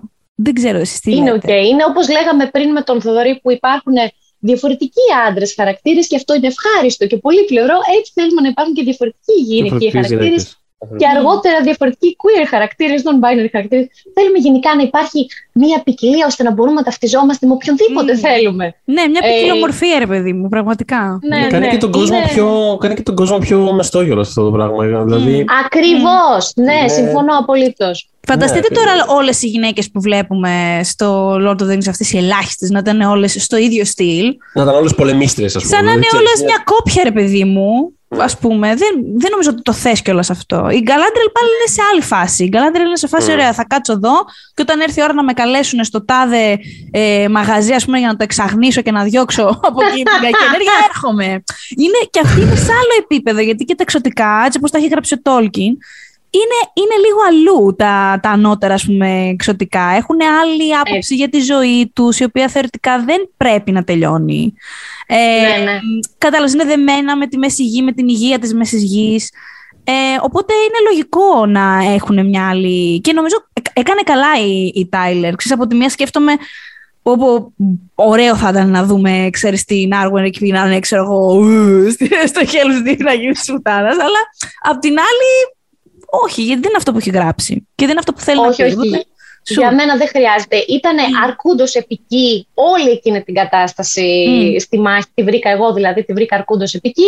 Ε, οπότε είμαι εντάξει, ρε παιδί μου. Και νομίζω ότι όλας φάση τέσσερις μήνες το γυρίζαν κάτι τέτοιο. Δηλαδή ένα, ένα αστρονομικό νούμερο του πόσο τους πήρε. Και μου φαίνεται τους δώσανε και μπλουζάκια ναι, ναι, ναι. I survived Helm's Deep. Ναι, I survived Helm's Deep και ε, ε, για κάποιο λόγο, δεν ξέρω, το λέγανε στα γυρίσματα ότι για κάποιο λόγο με το που φτάσαν τέλος πάντων σε αυτή την περιοχή που, όπου κατέληξαν ότι θέλουμε εδώ πέρα τέλος πάντων να ε, το φτιάξουμε. Παιδιά, για να φτιάξουν όλο αυτό το set ή τους πήρε 8 μήνες ε, ακραίο. Ε, λοιπόν, ναι. Ε, όπως και το έντορα τους πήρε 8 μήνες, την πρωτεύουσα, ε, εκεί που βλέπουμε τέλος πάντων τον Θέοντεν και όλο αυτό. Ε, για κάποιο λόγο, λέει, με το που φτάσαν εκεί, αρχίσανε ευνίδια από το πουθενά χιόνια. Δηλαδή ξεκινάγαν να γυρίσουν μια σκηνή και ξαφνικά χιόνια. Γιατί, για ποιο λόγο; Ωραία, σταματάμε. Μετά, μετά τρελός ήλιος, ξέρω εγώ, 30 βαθμοί. Την επόμενη μέρα χιόνια. What is going on? δηλαδή, δεν μας θέλει, δεν μας θέλει, παιδιά. Αυτό, ναι. ναι. ναι. Εγώ όχι ε, τη διαδρομή του Φρόντο, ούτε το γύρισμα δεν θα μπορούσα να κάνω. Δηλαδή δεν θα μπορούσα να πω. Α, εντάξει, ξαναρχόμαστε και αύριο. Ξαναρχόμαστε και αύριο. Εγώ τι σκεφτόμουν. Ε, Βλέποντας τις ταινίες, σκεφτόμουν ότι. Καλά, εκτός ότι εμένα θα με είχε καταβροχθεί στο δαχτυλίδι, πες ότι Πες ότι κάπως το βρίσκα στην αρχή με το δαχτυλίδι. Ούτε, ναι, δεν υπήρχε περίπτωση, αλλά τέλος πάντων πες ότι κάπως έχω αναπτύξει μια αντίσταση, δεν, δεν ξέρω κι εγώ τι. Εγώ πιστεύω θα πέθαινα Ωραία, παιδί μου, στην πολύ αρχή, εκεί που αρχίζουν και βλέπουν κάτι, κάτι βράχια. Εγώ καταρχάς γλιστράω στα βράχια. Τα τρέμω τα βράχια. Δεν ανεβαίνω, δεν κατεβαίνω σε κάτι παραλίγο. Τρώγανε τα elements, δηλαδή, μας λέει. Ρε φίλε, ναι, ναι, ναι, αν, όχι το δαχτυλίδι. Ρε φίλε, ναι. στην Τίνο φέτος το καλοκαίρι, πέρσι το καλοκαίρι που με πηγαίνανε σε κάτι. Υποτίθεται, οι καλύτερες παραλίες του νησιού είναι σε κάτι, μετά από κάτι κατσάβραχα και πραγματικά oh. συχτήριζα από την ώρα που πάτα, δηλαδή μέχρι να φτάσω να πατήσω άμμο τα είχαν ακούσει όλοι στην παρέα. Δηλαδή, μας τους απειλούσα. Οπότε δεν υπήρχε περίπτωση. Εκεί που κάπως τους βλέπεις, βλέπεις το Σάμ και το Φρόντο να σκαρφαλώνουν και να είναι τέρμα άκρη. Και να κοιμούνται ναι, ναι. σε κάτι. Όχι απλά γκρεμίλια, στην στο χείλος του γκρεμού. Εγώ δεν υπήρχε. Θα είχα ρολάρει στο πρώτο δευτερόλεπτο, θα είχα ούτε καν. Ε, Εγώ δεν είμαι του ελεύθερου κάμπινγκ καν. Όχι να είμαι έξω. Όχι, ρε, είσαι τρελή. Όχι, παιδάκι μου. Όχι, όχι, όχι. Όχι τέτοια ναι, πράγματα. Ε, τι ήθελα να πω, ε, ε, η φάση γενικότερα με το έντορα, πώς σας φαίνεται, δηλαδή εκεί που πάμε και βλέπουμε τους Ροχύριμ και είναι ρε παιδί μου μια πόλη, ε, μια πρωτεύουσα από ένα πολύ περήφανο ας πούμε, βασίλειο που το οποίο έχει εκπέσει πάρα πολύ. Βλέπουμε ο Θέοντεν είναι σκοροφαγωμένος, ε, πώς να το πω, αραχνάτος, είναι λίγο είναι σε μια φάση δύσκολη. Ε, Πώς σας φαίνεται αυτό το κομμάτι της ιστορίας, που πλέον έχουμε, βλέπουμε και άλλους ανθρώπου της ανθρώπινης φυλής. Και... Ναι.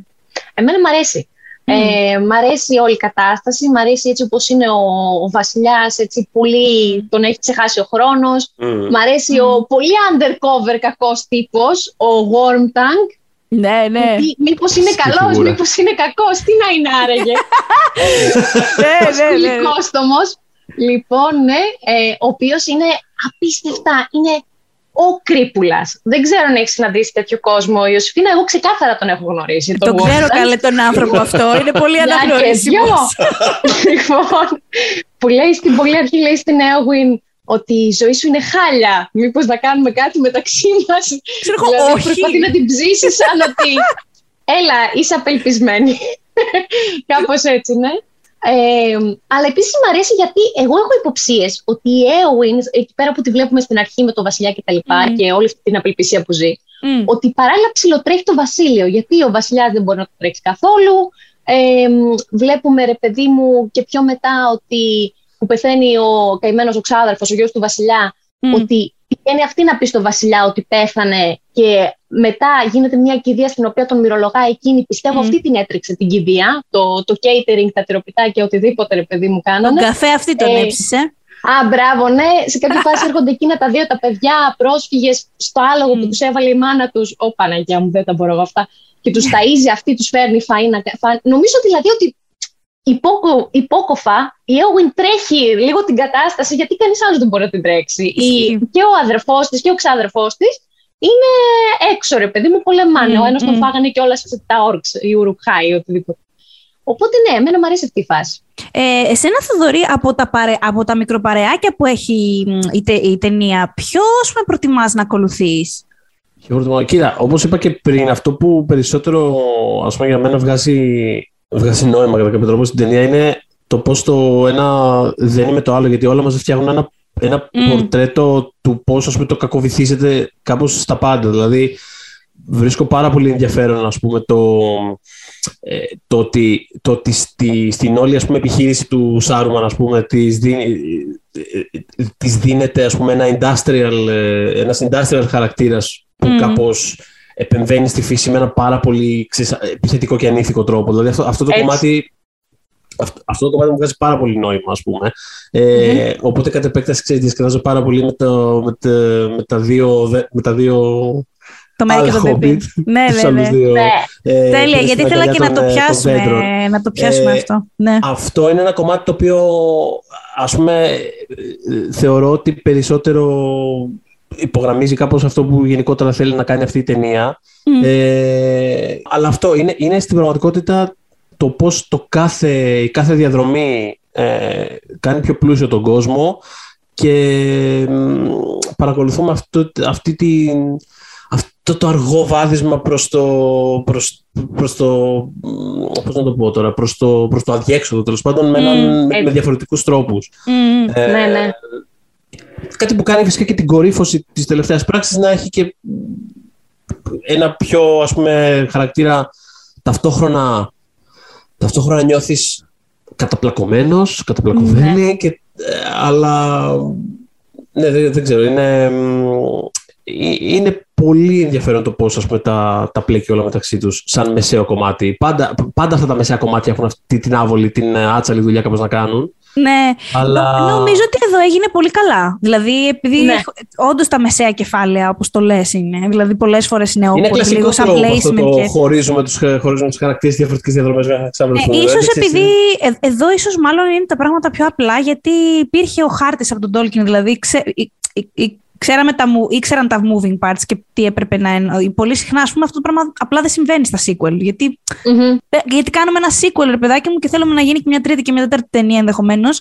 Και δεν ξέρουμε ακριβώς πώς, πώς θα κινηθούμε. Το οποίο φάνηκε, ας πούμε, mm-hmm. και, και στο ίδιο το σύμπαν αυτό με τα Hobbit. Δηλαδή, η δεύτερη ταινία, το, placement, το, το τέλος της ταινίας είναι, δεν είναι τέλος. Είναι, ξέρω εγώ.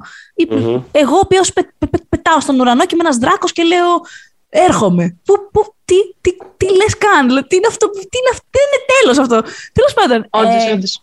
Για το, για, τους, για το Treebeard και το Mary και το Beeping, Mm-hmm. Ε, η φωνή του Tribute, by the way, είναι του ε, John Rhys Davis, ο οποίος είναι, είναι ο Gimli. Το Gimli. Ναι. Ο οποίος ήταν και αυτός, δεν έκανε, έκανε προφανώς μετά, εντάξει, ηχογράφησε τις ατάκες του, όλα αυτά, ναι, αλλά σε όλη τη διάρκεια των γυρισμάτων του Μέρη και του Πίπιν, ήταν εκεί κανονικά στο σετ και διαβάζε κανονικά τις ατάκες που τους έλεγε ο Tribute. Επίσης, ξέρεις, κάτι το οποίο δεν συμβαίνει ναι. καθόλου συχνά. Ε, σαν αυτό που λέγαμε στην αρχή για τον Άντι Σέρκης, ότι κάπως γενικότερα υπήρχε ναι. μια αίσθηση ότι ξέρεις όλα αυτά συμβαίνουν.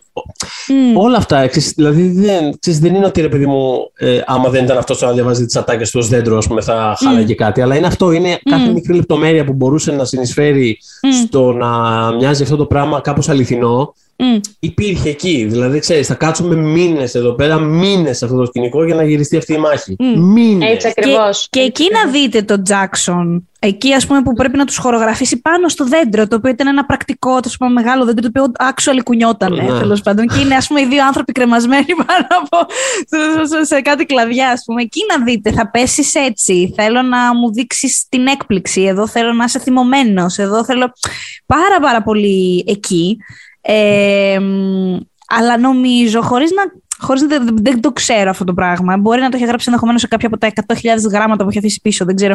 Αλλά έχω την αίσθηση ότι αυτό πρέπει να ήταν ένα από τα αγαπημένα πράγματα του Τόλκιν στο έργο του, γιατί...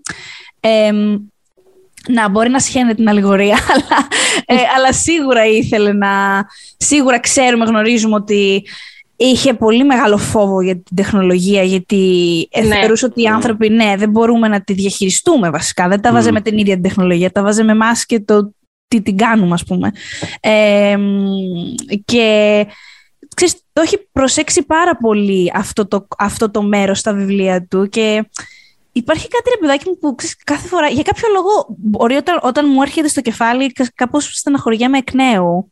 Ε, είχε μεγαλώσει τέλος πάντων σε, στο Σέρχολ, που είναι μια, ένα, μια πάρα πολύ, πολύ μικρή πόλη, χωριό θα την έλεγε κανείς, η οποία yeah. ήταν το πρότυπο για το Σάιρ. Δηλαδή έτσι πολυφιλή, ησυχή, πράσινο, νερόμιλη, τέτοια πράγματα. Και ό, λίγο πριν πεθάνει, του είχαν πει ότι πλέον, γιατί είχε πάρα πολλά χρόνια να πάει εκεί, ε, του είχαν πει ότι δεν υπάρχει πια ο νερόμιλος που αγαπούσε τόσο πολύ και ότι ε, το, η βιομηχανοποίηση που γινόταν, που γινόταν ούτως ή άλλως στις γύρω περιοχές, ότι είχε πια φτάσει στο Σέρχολ και ήταν και το Σέρχολ σε αυτή τη φάση.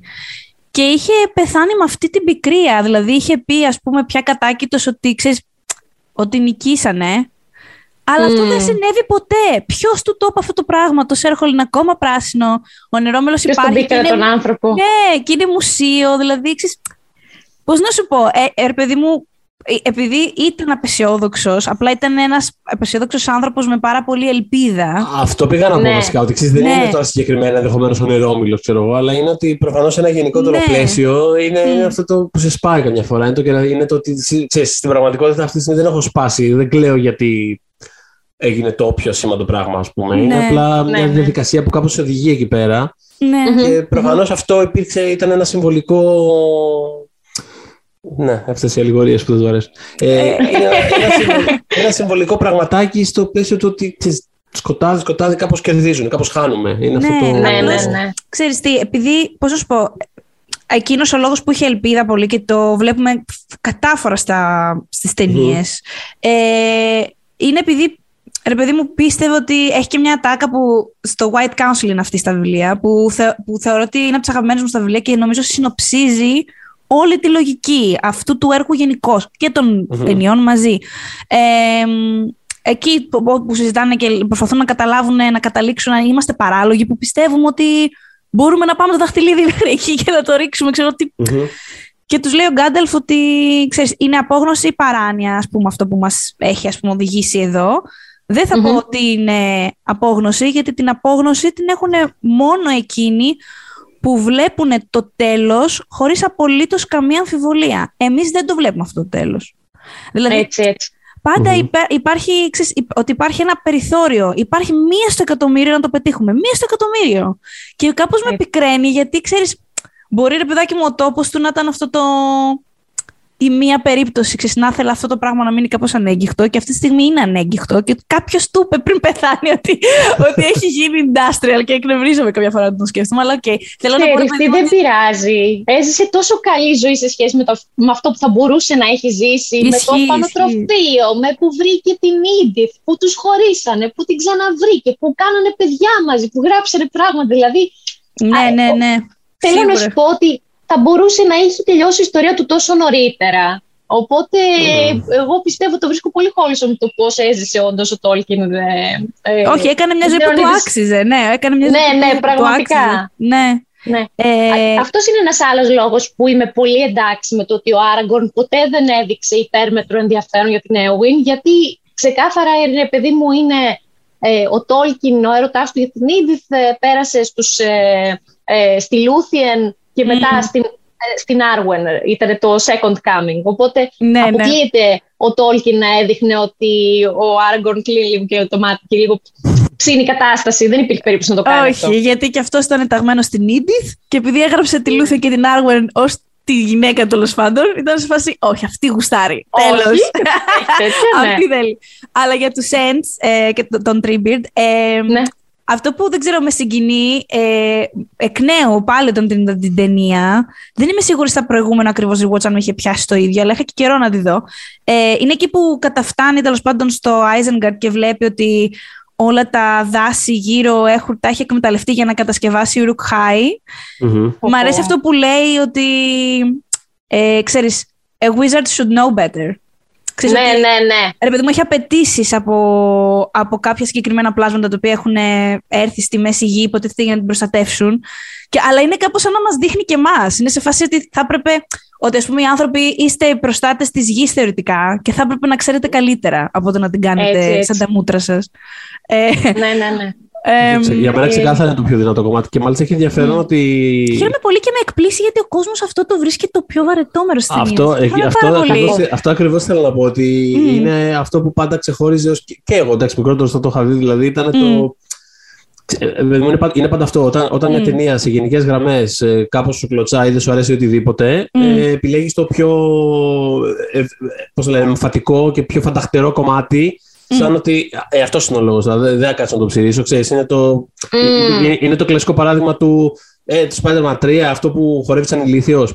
Παρότι είναι ξε, ξεκάθαρα η καλύτερη σκηνή της ταινίας αυτή. Είναι πραγματικά η καλύτερη σκηνή. Όχι, προφανέστατα. είναι ότι άμα δεν σε αρέσει η ταινία, τώρα δεν κάτσεις τώρα να ψηρίσει και να πεις ότι α, δεν λειτουργεί γιατί, χαρακτή, γιατί το μπαλατζάρισμα. Ναι, ναι, ναι, ναι, όντως. Θα πεις εντάξει, είναι αυτό που χορεύει σαν ηλίθιος. Είναι αυτό που ξεπηδάει. Οπότε νιώθω ότι είναι μια αντίστοιχη περίπτωση, ας πούμε, εδώ πέρα. Το, και πάνε τρεις ώρες εκεί πέρα με τα δέντρα, τι μας νοιάζει. Ξέρεις, δηλαδή, είναι, νιώθω ότι είναι μια, μια αντίστοιχη ας πούμε, ε, αντίδραση. Και ίσως ίσως ένας λόγος ε, είναι, είναι και αυτός. Ε, ναι, μπορεί, μπορεί. Ότι το είχαν βρει, ναι, είναι, είναι, πιο, είναι μια ταινία που είναι πολύ, πολύ σκοτεινή, πολύ...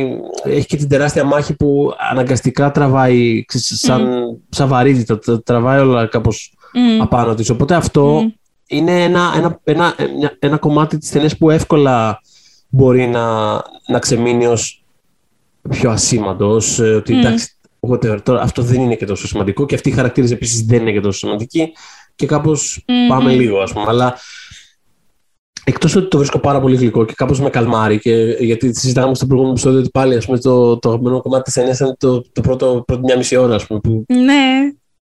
Κάλμα, λίγο, λίγο να δούμε αυτόν τον κόσμο. Τι βρίσκουμε στο Shire, παιδί μου. Λίγο να τον, ανα... αυτό, λίγο να τον αναπνεύσουμε κάπως. Το, ναι, ναι. το ότι υπάρχει αυτό το πράγμα σε μια ταινία που επιχειρεί να κάνει αυτό που επιχειρεί να κάνει συγκεκριμένα είναι πάρα πολύ σημαντικό ε, και ως προς το ρυθμό της και ως προς το, το όλο vibe. Ε, είναι ένα πιο καθαρό κάπως, κομμάτι, πιο... Ε, να πω, ε, ναι. δίνει και μια ευκαιρία σε αυτούς τους χαρακτήρες, το Μέρι και τον Πίπιν, και ειδικά και στον Πίπιν, ε, να κάνουν ένα δικό τους μικρό arc. Δηλαδή, ο Πίπιν, ok, okay, τους βλέπουμε λίγο σχεδόν δίδυμους μεταξύ τους, δεν είναι δίδυμοι, είναι ξαδέρφοι, αλλά τους βλέπουμε πολύ κοντά. Παρ' όλα αυτά, ο Μέρι είναι λίγο πιο σκεπτόμενος γενικώς.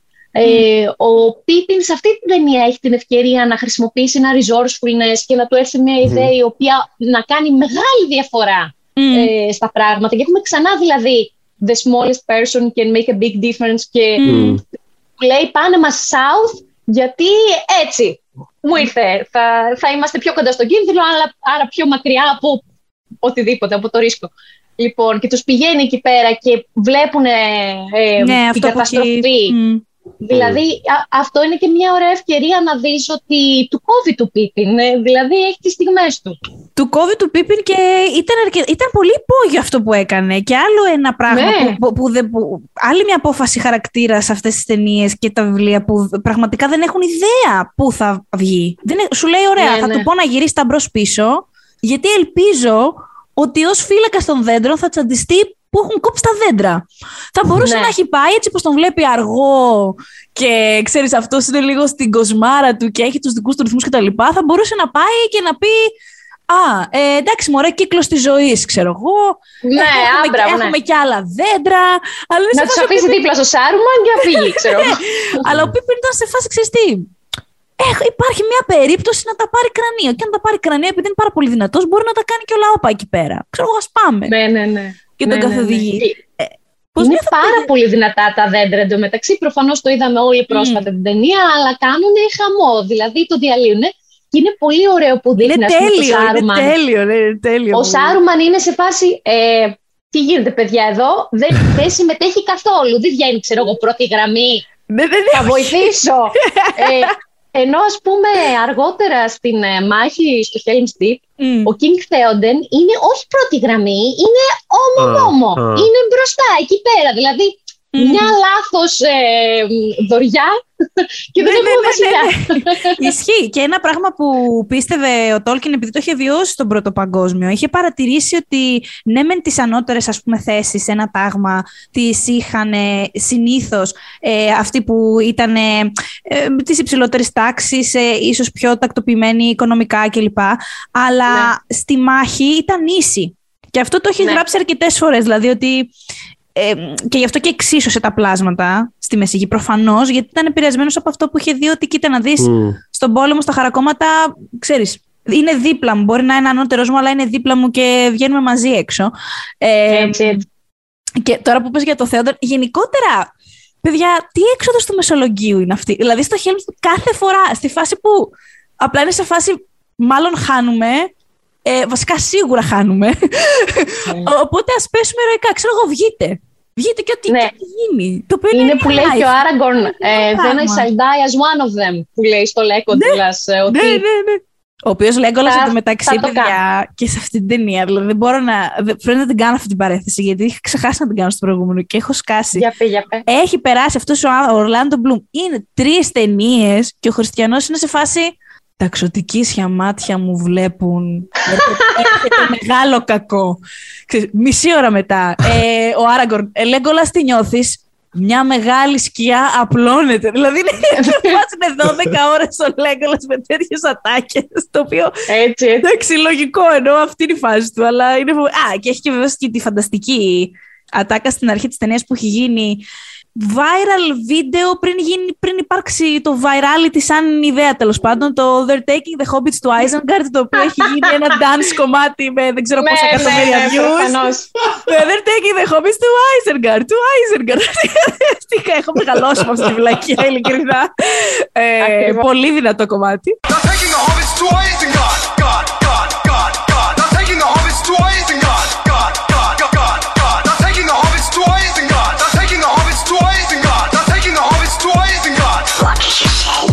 Αλλά δεν ξέρω αν αναρωτιέμαι, ίσως αν έλεγα για σε αυτή την ταινία κάτι που μπορεί να μην άρεσε στον Τόλκιν είναι το πόσο όντως γίνεται, γίνεται πολύ action movie. Εγώ το λατρεύω, yeah. το Helm's Deep είναι από, τα αγαπημένα μου, από τις αγαπημένες μου μάχες στο σινεμά. Ε, ε, ναι, ε, πες, ε, συγγνώμη. Είναι... Τι, την απεχθάνεσαι, τι. Δε, λοιπόν, όχι, λοιπόν, δεν την απεχθάνομαι. Θα, θα πω πολύ ειλικρινά. Με κουράζει πάρα πολύ το πόσο τραβάει, αλλά mm. την, την ίδια στιγμή, πραγμα... δηλαδή δεν ξέρω αν είναι, αν είναι δόκιμο αυτό το πράγμα, την ίδια στιγμή κάπως να, mm. να, να νιώθεις μια κούραση αλλά και ταυτόχρονα να μπορείς να σταματήσεις να θαυμάζεις αυτό που βλέπεις. Mm. Γιατί πραγματικά το ότι έχει, δηλαδή κατασκευαστικά και μόνο, το ότι έχει ε, κρατήσει μια ενότητα και ένα ρυθμό ε, σε ένα πράγμα το οποίο έχει γυριστεί σε τόσο μεγάλο χρονικό διάστημα. Ναι, είναι αξιοθαύμαστο αυτό το πράγμα. Ναι, ναι, Και το οποίο περιλαμβάνει, δεν είναι απλά, επειδή δεν είναι ένα, πώς να το πω, δεν είναι ένα πράγμα, δεν είναι ότι είναι πρακτικά εφέ ή ότι είναι στρατιώτες. Είναι πάρα πολλά διαφορετικές, είναι πολλές διαφορετικές τεχνοτροπίες, ε, είναι πάρα πολλά διαφορετικά επίπεδα τα οποία πρέπει να διαχειριστεί και, και μόνο το ότι αυτό το πράγμα δεν σε πετάει. Εντάξει, ίσως ε, είχε, είχε reshoots μετά, έτσι δεν είναι; Είχε reshoots μετά την ολοκλήρωση, έτσι δεν είναι; Ε, είχε, είχε, απλά ήταν λίγα. Σε σχέση με αυτό που θα περίμενες να είναι, ας πούμε. Ναι, ναι, ναι. ναι, ε, ναι. Γιατί πήγα να πω ότι δεν σε πετάει τίποτα έξω. Στην πραγματικότητα είναι δύο-τρεις στιγμές που λίγο με πετάνε που μου φαίνεται ότι είναι κάτι μετέπειτα, mm. πώς το λένε, ε, γυρισμένο, γιατί είναι, έχει μια λίγο διαφορετική, είναι λίγο πιο κάπως εστιάζει σε πρόσωπο λίγο με διαφορετικό τρόπο. Έχω την αίσθηση, αλλά δεν το έχω μελετήσει και πάρα πολύ. Αλλά σε γενικές γραμμές, πραγματικά το ότι, το ότι κυλάει αυτό το πράγμα και δεν, ε, δεν σταματάει, ρε παιδί μου, να έχει αυτή την επίδραση απάνω σου του, του, του, του τρόμου, του, είναι ένα έρευος, ξέρεις. Δηλαδή δεν σταματάει. Έτσι, έτσι. Δεν, δεν, το, πρώτα έχει και τις cool στιγμές του, έχει και τα. Δεν, στα, δεν, το, δεν κάνει ποτέ τον πόλεμο γενικά, ας πούμε, να μοιάζει cool. Πώς να το πω, δηλαδή είναι πολύ λεπτή αυτή η ισορροπία. Ναι, ισχύει και έχει και χιούμορ ακόμα, αλλά και αυτό δεν χάνει. δηλαδή, ας πούμε, η φάση με τον Γκίμλι στον Άραγκον που του λέει Toss me. Τόσο ναι. να το πετάει που του συχαίνεται, δεν θέλω να το πετάνε. Η κλασική ναι. φάση με την ασπίδα του Λέγκολας που κατεβαίνει τις ε, σκάλες που το θυμόμουν από τότε. Ναι, ναι, το, το skateboard. Ένα, ε, αυτό πιστεύω το Τόλκιν άμα το έβλεπε, φίλε, θα τα έμπρνε κρανίο. Αν με ρωτάς. Δηλαδή, είμαι σίγουρο. Ναι, σε βάση εντάξει, αλλά και αυτό δεν έχετε κάνει, δεν ξέρω, τον Μακλέιν. Δηλαδή, τι αυτό. Ναι, ναι, ναι. Για πες, Νατάσα. Ε, όχι, γενικά παρότι έχει όλα αυτά τα στοιχεία που λέτε και χιούμορ ε, και ε, κρατάει ώρα, ε, δείχνει πολλά πράγματα μαζί και είναι δηλαδή μια επίθεση για τις αισθήσεις. Ε, Εμένα με κρατάει πάρα πολύ. Ε, μ' αρέσει πολύ το πώς μπαίνει ο Γκίμλι στη μάχη και το πώς δεν σταματάει το character development επειδή παίζει και να σκοτωθούν. δηλαδη ε, ο, ο διάλογος που έχουν μεταξύ τους οι χαρακτήρες για μένα είναι σημαντικός κατά τη διάρκεια της μάχης. Γιατί θα μπορούσε να είναι ανα πάσα στιγμή τα τελευταία λόγια που λένε, έτσι. Και γενικά νομίζω ότι το έχουν δώσει πολύ καλά. Αν σκεφτείς κιόλας και το τεράστιο διάστημα που τους πήρε για να ολοκληρωθεί αυτή η διαδικασία, για μένα βλέπετε πολύ εντάξει τώρα. Ε, να σας πω ότι όσο ήμουν φοιτήτρια είχα δει δύο φορές μαραθώνιο τον Άρχοντα, ε, ναι. Σε, προφανώς σε μία μέρα ρε παιδί μου και σε μία άλλη μέρα. Ε, τώρα τα είχαμε δει πρόσφατα ε, με τον άντρα μου σε κάποια φάση, αλλά σε κάποιες μέρες μας πήρε. Και για να δω το Two Towers τώρα, ε, μου πήρε δυόμιση μέρες. δηλαδή, πολύ θα ήθελα να το έχω δει εν αλλά έχω παιδιά. και έχω τα δικά μου μικρά χόμπι και άργησα. Παρ' όλα αυτά, ήθελα να το δω και εντωμεταξύ είναι απίστευτο το πόσο πολύ το θυμάμαι. Και ταυτίζομαι πάρα πολύ με αυτό που είχες πει εσύ, Θοδωρή, στο προηγούμενο, ότι δεν είναι καν ότι είμαι, ότι είμαι purist για αυτό το πράγμα, ότι ξέρω τα βιβλία απ' έξω ή οτιδήποτε, αλλά το θυμάμαι τόσο πολύ γιατί είναι τόσο iconic αυτό ναι. το πράγμα. Το βίωσες ξανά αυτό, Θοδωρή; Ναι, ναι, ναι, πάλι, 100%. Ε. Θυμόμουν πάλι mm. σκηνέ, δηλαδή μικρό στιγμιότυπα και πάλι mm. εκφορές. Δηλαδή είναι, είναι, είναι, δε, είναι σε όλο, είναι αυτό το πράγμα. Είναι απλά ένα instantly iconic πράγμα το οποίο δε, σου, σου, σου μένει ακόμα και δεν το συνειδητοποιείς. Ναι. Είναι απίστευτο. Ε, αυτές τις, ε, επειδή ανέφερες και διαφορετικές τεχνοτροπίες, ε, Θοδωρή mm. κλπ. Ε, ας αναφέρουμε εδώ ότι το Helm's Deep, ναι φυσικά υπήρχε ένα σετ μεγάλο κτλ. Αλλά για τα κάστρα που βλέπουμε στις ταινίες αυτές, στα μακρινά τους πλάνα, βλέπουμε ουσιαστικά τις, ε, ε, όχι μακέτες, συγγνώμη, ε, τις μινιατούρες, με συγχωρείτε. Μινιατούρες. Mm. Ναι, ναι, ναι. Ο Τζάξον είναι λάτρης αυτής της ε, τεχνικής. Πεθαίνει ναι, ε, φαίνεται, φαίνεται. Ναι, πραγματικά. δηλαδή από όλο το έργο. Δηλαδή φαίνεται. Πραγματικά, ναι. Αλλά νομίζω ότι είναι και αυτό που κάνει τη διαφορά στη διαφοροποίηση ε, του ενός κτηρίου, κτίσματος με το άλλο. Δηλαδή, ε, Πόσες φορές βλέπουμε σε ταινίες που χρησιμοποιούν ε, ψεύτικα sets, ε, CGI sets βασικά. Ναι, ε, ναι, ναι. ακόμα και να θέλουν να τα λερώσουν, πες το έτσι, Ακριβώς. στο τέλος βγαίνουν κάπως καλογιαλισμένα γιατί είναι έτσι, αυτή τη στιγμή η τεχνολογία αυτό επιτρέπει. Έτσι, έτσι. αλλά βλέπεις, ας πούμε, π.χ. τον ε, βλέπεις ας πούμε την Κόντορ για παράδειγμα και βλέπεις και την Οσγκίλιαθ που είναι πάρα πολύ παρόμοιες και ο λόγος που είναι παρόμοιες είναι γιατί ας πούμε έχει κάτσει και έχει σκεφτεί τώρα ο τύπος ότι ο Οσγκίλιαθ στην πραγματικότητα ήταν κάποτε τύπου Γκόντορ και την, πήρε, mm. την πήραν οι μαύρες δυνάμεις και την έχουν κάνει όπω είναι. Αλλά άρα πρέπει να μοιάζει. Και πώς θα φτιάξουμε το Helm's Deep, θα το φτιάξουμε με αυτόν τον τρόπο. Και πώς το έχει κατασκευάσει ο Τόλκιν, έχει βάλει ε, αυτή τη σκάλα, έχει βάλει αυτή την ράμπα, έχει πραγματικά. Ε, Αυτά ρε παιδί μου τα passages στο βιβλίο που κάποιες φορές με όση αγάπη του έχω τα διαβάζεις και λες έλα πάμε λίγο, πάμε. Εντάξει δηλαδή ρε παιδί μου πάμε λιγάκι, η περιγραφή είναι ακραία. ναι, ναι. ναι, το, φύ, το δεξί φύλλο πίσω από το κόκκινο φύλλο του δέντρου είναι, δηλαδή παίζουν τέτοια πράγματα στα βιβλία. Ε, τα, έχει, τα έχει συνοψίσει, τα έχει, κάνει, τα έχει οπτικοποιήσει με έναν τρόπο τόσο, ας πούμε, με τόσο σεβασμό και αγάπη και Έτσι. νομίζω ότι ναι, και οι μινιατούρες παίζουν τεράστιο, τεράστιο ρόλο σε αυτό. Ακόμα ρε παιδί μου και στην κατασκευή του Γκολούμ στο Hobbit, επειδή mm-hmm. ανέφερες πριν, Θοδωρή, ότι εντάξει, κάποια πράγματα τα έφερε παιδί μου όσο να είναι κάποια στιγμή θα παλιώσουν. Δεν γίνεται. Κάποια στιγμή θα παλιώσει το ρημάδι. Βλέποντας τώρα το Hobbit ε, για, το, για το podcast, που είναι ένας πιο, γυαλ... είναι πιο καλοφτιαγμένος ο Σμίγκολ εκεί. Είναι πιο mm-hmm. γυαλιστερός, είναι πιο... Ε, τον, προ, προ, τον προτιμάω στο Lord of the Rings. Δεν μου φαίνεται ναι. καθόλου περίεργο αυτό το πράγμα. Ναι, που είναι πιο, ναι, πιο, πιο, πιο τραχής, πιο ατελής mm. με έναν τρόπο, ξέρεις. Ναι. Οπότε. Μοιάζει πιο. Ναι, μοιάζει θυμάμαι... πιο πλαστελίνη. Μοιάζει πιο πλαστελίνη, κάπως δεν μπορώ να το εξηγήσω ακριβώς. Κάπως, ναι, κάπως, δε, κάτι, κάτι. Δεν δε μπαίνει. Ρε παιδί μου, το ότι. Κάπως δεν μπαίνει στην Uncanny Valley. Είναι περίεργο αυτό το πράγμα. Νομίζω ότι. Ακριβώς πιο... αυτό θα έλεγα. Έτσι, ναι. Δεν γίνεται Uncanny Valley, ναι. Δηλαδή τα πράγματα που πιο ρεαλιστικά και πιο πρόσφατα κιόλας ε, κινδυνεύουν να παλιώσουν πιο γρήγορα. Γι' αυτό mm. ακριβώς το λόγο. Mm. Ε, αλλά το, το, το, θυμάμαι να το διαπιστώνω αυτό το πράγμα. Ποιο είχα δει. Το, το πρώτο από τους σύγχρονους πλανήτες των πυθίκων. Mm. Που το είχα δει, ας πούμε, όχι πολύ μετά. Δηλαδή, τύπου μετά τη δεύτερη ταινία, ίσως όπως έβλεπα ξανά την τριλογία για να δω την τρίτη. Mm. Για να βγει η τρίτη.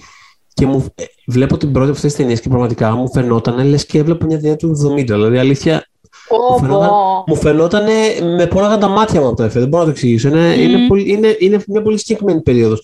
Αλλά ε, ο, αλλά ο Γκόλουμ αυτό, ο Γκόλουμ αυτή τη τριλογία δεν το έχει αυτό το πρόβλημα. Mm-mm, όχι. Κάπως, το νιώθω πιο χειροπιαστό κάπως. Ε, εν τω μεταξύ στα γυρίσματα, επειδή αυτό που λέμε, έλεγα εγώ πριν ότι θα ρόλαρα σίγουρα στον κρεμό ναι, και όλα ναι. αυτά και όλος αυτός ο κόπος που ρίξαν όλοι αυτοί οι άνθρωποι και τα μπλουζάκια που σωστά θυμίσε η Νατάσα, η Survived Helm's Deep.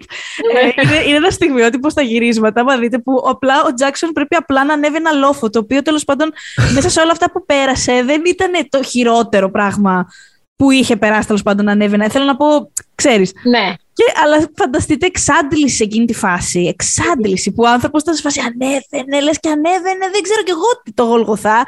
Και του φώναζε, φέρτε το ελικόπτερο να με πετάξει πάνω στο σου κάτι. Κάποιε φορέ σε σπάει Φέρτε μου το ελικόπτερο, ρε φίλε. Τι είπε. Δεν είναι αυτό. Κάποιε Κάποιε φορέ σε σπάει ο νερόμιλο, ρε παιδί μου. Είναι το ναι, τίποτα. Ναι, είναι το. Ναι, ναι.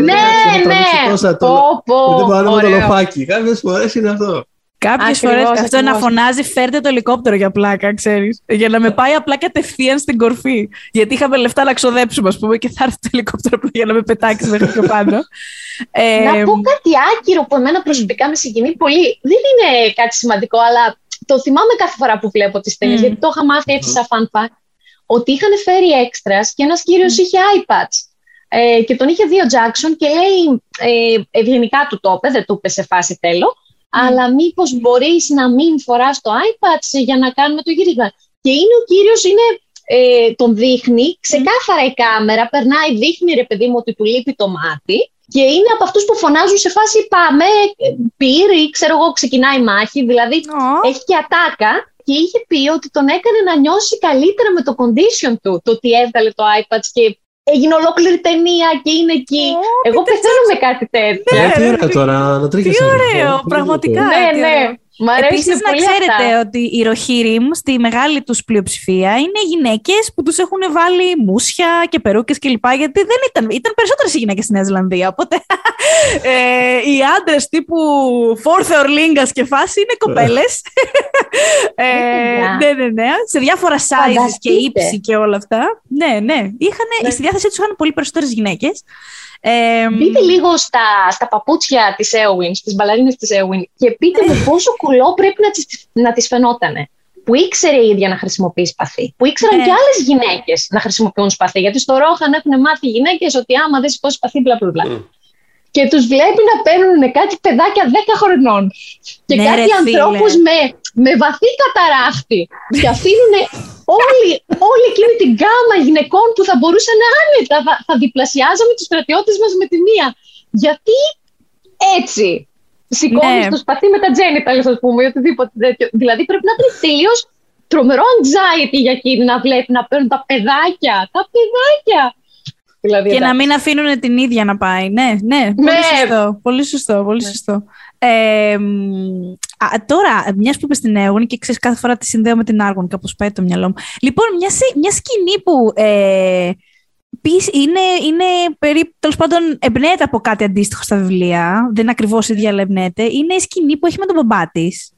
Δεν ξέρω, mm. μου άρεσε πάρα πολύ το delivery της Tyler, στη φάση που της εξηγεί, ρε παιδάκι μου, ότι εσύ θα, ο, ο Άραγκον θα πεθάνει και εσύ θα μαραθείς χωρίς αυτόν και θα, δεν θα μπορείς να έρθεις μαζί μας με τα υπόλοιπα ξωτικά πια, θα έχει τελειώσει η ζωή σου.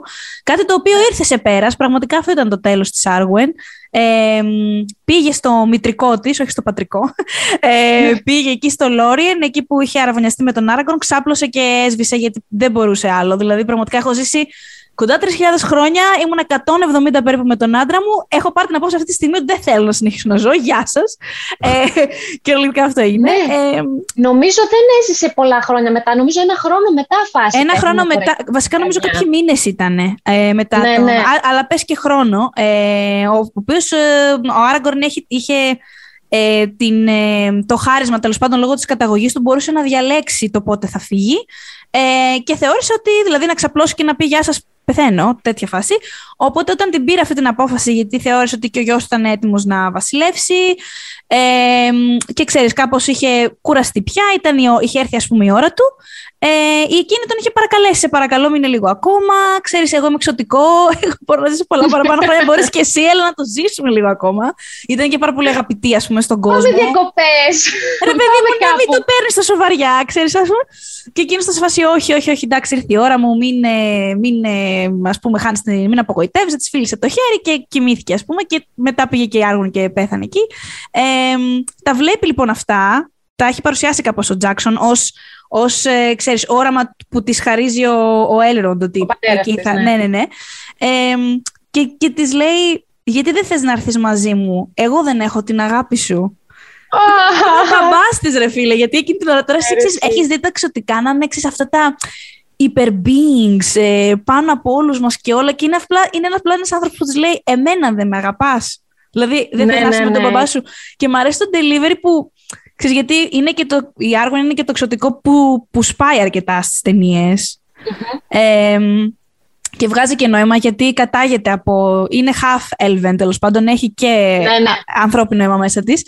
Ε, που του λέει ε, Φυσικά και έχεις την αγάπη μου, μπαμπά. Αλλά το λέει με ύφος ναι, τόσο. ναι. Είναι τόσο νιώθεις ότι είναι ρε παιδάκι μου ένα 15χρονο κορίτσι εκείνη την ώρα. Πραγματικά είναι τόσο αληθινό όπως το παίζει ναι, και πέφτει κλαίγοντας στην αγκαλιά του. Ε, τίποτα, αυτό ήθελα να είναι αγαπημένη μου στιγμή αυτή. Τον Για μένα μου αρέσει πολύ αυτή η φάση, όντως είναι. βγαίνει πολύ αυθεντικό. Πολλές γυναίκες έχουμε ζήσει μια παρόμοια κατάσταση με τον μπαμπά μας. Ναι, σε φάση έλα ρε μπαμπά. θα πας ελεύθερο κάμπινγκ με αυτούς τους μαλλιάδες.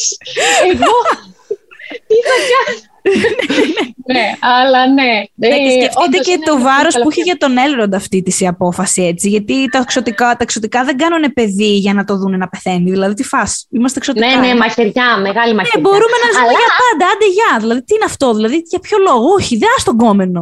Α τον κόμενο. Πάνω σε αυτό που λες, θα πάρω πάζα και θα πω κάτι πολύ σύντομο για την κηδεία του, του γιου του Βασιλιά Θέοντεν. Ε, γενικά τα πλάνα είναι λίγο από μακριά, λίγο από ελικόπτερα, ξέρω εγώ. Ε, προφανώς υπάρχουν κοντινά εκεί που χρειάζονται. Αλλά εκεί πέρα που είναι ο King Theoden και βλέπει ότι έχουν κλείσει το τάφο του γιού του και είναι τα, τα λουλούδια εκεί πέρα που πάντα τρώνε στους ε, ε, τάφους και τα λοιπά και κλαίει, κάνει ένα ε, ασυγχώρητο ρε παιδί μου κοντινό η κάμερα, δηλαδή το είναι πολύ κοντά, ότι ο άνθρωπος πάει και στεναχωριέται και δεν περίμενε ποτέ ότι θα δει το παιδί του να πεθαίνει πριν από αυτόν. Mm. Νομίζω ήταν μια πολύ καλή επιλογή σκηνοθεσίας το ότι το είδαμε από τόσο κοντά. Γιατί δεν θες να δεις ότι είναι βασιλιάς, δεν θες να δεις ότι είναι. Ναι, ότι είναι ένας πατέρας εκείνη τη στιγμή. Ναι, ναι, ναι. Άγια σου. Ναι, είναι ένας πατέρας απλά. Γενικά, εμένα μου αρέσει και το αναφέραμε νομίζω και την προηγούμενη φορά. Ε, ότι έχει ό, όλη αυτή τη βαρύτητα που δίνει ο, ο Τόλκιν στον πόλεμο την έχει και στον απλό κόσμο, στο πόσο εμείς υποφέρουμε όταν συμβαίνει κάτι τέτοιο. Mm. Που, mm-hmm. που ο Τζάξον δείχνει συνέχεια τον κόσμο. Δηλαδή στη δεύτερη και την τρίτη ταινία που έχει αυτή ακριβώς, την ευκαιρία. Ακριβώς αυτό. Δείχνει, δείχνει συνέχεια τους απλούς πολίτες. Συνεχώς αυτό το πράγμα. Δηλαδή, έχουμε μονίμω και κοντινά και πιο μακρινά. Και άμα δείτε και τα γυρίσματα, υπήρχε πολύ φροντίδα στους έξτρας τέλος πάντων και στην έκφρασή τους και στο να υπενθυμίζουν ότι ζούμε ένα πόλεμο αυτή τη στιγμή και ξέρετε, πιστέψτε, θα, τώρα πρέπει να είστε κατηφείς, αλλά όταν θα το δείτε στην οθόνη θα σας αρέσει πάρα πολύ. Και το, ο Τζάξον νομίζω το, το τεντώνει αυτό με την καλή έννοια, δηλαδή το πάει όσο είναι να πάει, όσο περισσότερο μπορεί να δείξει τον κόσμο τον δείχνει δεν κάνει αυτό το πράγμα που πολλές φορές είναι ξέρεις, η εύκολη λύση σε τέτοιες περιπτώσεις. Το να βρει ρε παιδί μου, ξέρεις, τύπου. Καλά, εδώ πέρα δεν υπάρχουν και οθόνε, αλλά σαν ε, σχήμα το εννοώ. Το ξέρεις, mm. παράθυρα σε τζαμαρίες που λένε ειδήσεις και κάποια αθώα κοπέλα στις ειδήσεις ε, λέει Α, έχουμε καταστραφεί. Κάτι που να δείχνει τέλος πάντων το ευρύτερο sentiment του κοινωνικού ιστού. Συνήθως απλο, απλοποιείται μέσα από δύο ατάκες σε μια εικόνα, ρε παιδί μου. Ή, ξέρεις, είναι ένας ένας απλός ε, λαουτζίκος avatar mm. μιας ολόκληρης mm. κατάστασης που θα πει τρεις ε, σχηματικές ατάκες από το πουθενά. Δεν κάνει αυτό το πράγμα καθόλου. Δηλαδή, δεν νιώθω ότι με βγάζει ποτέ μέσα από αυτό το πράγμα για να μου υπενθυμίσει ότι ξέρεις, η κατάσταση αυτής της στιγμή στον κόσμο είναι αυτή. Αλλά ίσα ίσα χρησιμοποιεί αυτό που είπες, το, το πάει στα. το τεντώνει κάπως. Δηλαδή, παίρνει ε, το ότι απλώνει τους, ε, τους χαρακτήρες και τις αφηγήσεις σε τόσα κομμάτια τα, τα, τα παίρνεις σε ευκαιρία για να, για να σε βυθίσει στο κάθε ένα από αυτά. Δεν, δεν, ε, δεν, δεν νιώθεις σχηματικότητα καθόλου αυτό το πράγμα που κάνει. Νιώθεις να, να σε περικυκλώνει αυτός ο κόσμος. Το νιώθεις πάρα πολύ αληθινό. Αυτό είναι κάτι για μένα undeniable ε, σε σχέση με αυτές τις ταινίες, ό,τι και αν αισθάνεται καθένας για την κάθε μία ξεχωριστά. Επίσης, ναι, δεν ναι, έχει αυτό το κλασικό των blockbusters σε αυτό το επίπεδο.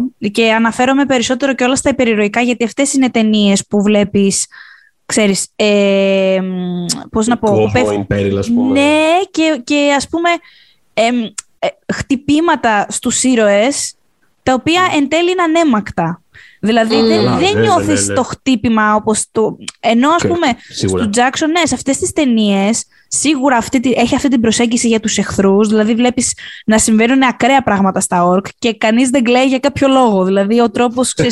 η αλήθεια είναι αυτή. Δηλαδή το, την άλλη πλευρά δεν, δεν είναι ευαισθητοποιημένος για την άλλη πλευρά καθόλου. Mm. Ε, αλλά σε οτιδήποτε συμβαίνει στους καλούς, το νιώθεις, ρε παιδί μου. Χτυπάει. Δηλαδή, εγώ θυμάμαι, είχα μάλλον ξεχάσει το γεγονός ότι πετάνε. Αυτό είναι. Τώρα, βέβαια, μου διαφεύγει. Δεν θυμάμαι αν είναι στο Helm's Deep ή αν είναι στη μάχη τη, με τη μεγάλη στα Πέλεν. Όχι, νομίζω στο Helm's Deep είναι.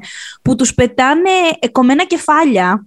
Το είχα ξεχάσει αυτό και με το που το είδα σοκαρίστηκα. Ότι τους πετάγανε απ' έξω κομμένα κεφάλια, ξέρεις, των δικών του, τους ανθρώπου και τους το πετάγανε μέσα. Δηλαδή είναι πιο Game of Thrones προσέγγιση σε ό,τι ναι, αφορά ναι, τους ναι. καλούς από ότι θα δεις ένα κάνω... Avengers, ρε παιδί μου, ναι. Ναι, ναι.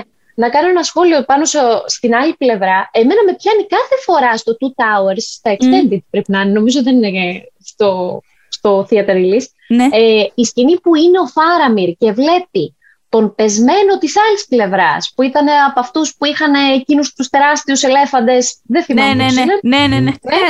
Έχει πέσει το αγόρι με τον eyeliner, ε, χάθηκε και είναι ο Φάραμιρ και λέει ποιος να είναι και τι ψέματα του είπαν για να τον φέραν εδώ και πόσο mm. καλά θα αυτή είναι, Αυτή είναι η στιγμή που κάνει αυτό που, που δεν κάνει στις υπόλοιπες, ε, στην υπόλοιπη, στο υπόλοιπο story. Εκεί όντως πράγματι δίνει, δίνει το χρόνο, ας πούμε, ένα χρόνο τιμής στην απέναντι πλευρά. Συνήθως αυτό το πράγμα δεν συμβαίνει στα όρκα, αλλά στους ανθρώπους που είναι ας πούμε ναι. σύμμαχοι, πες το έτσι, του Σάρμαν και λοιπόν και Σάρων και αυτά, όντως, όντως υπάρχει αυτή η στιγμή και είναι πολύ δυνατή στιγμή.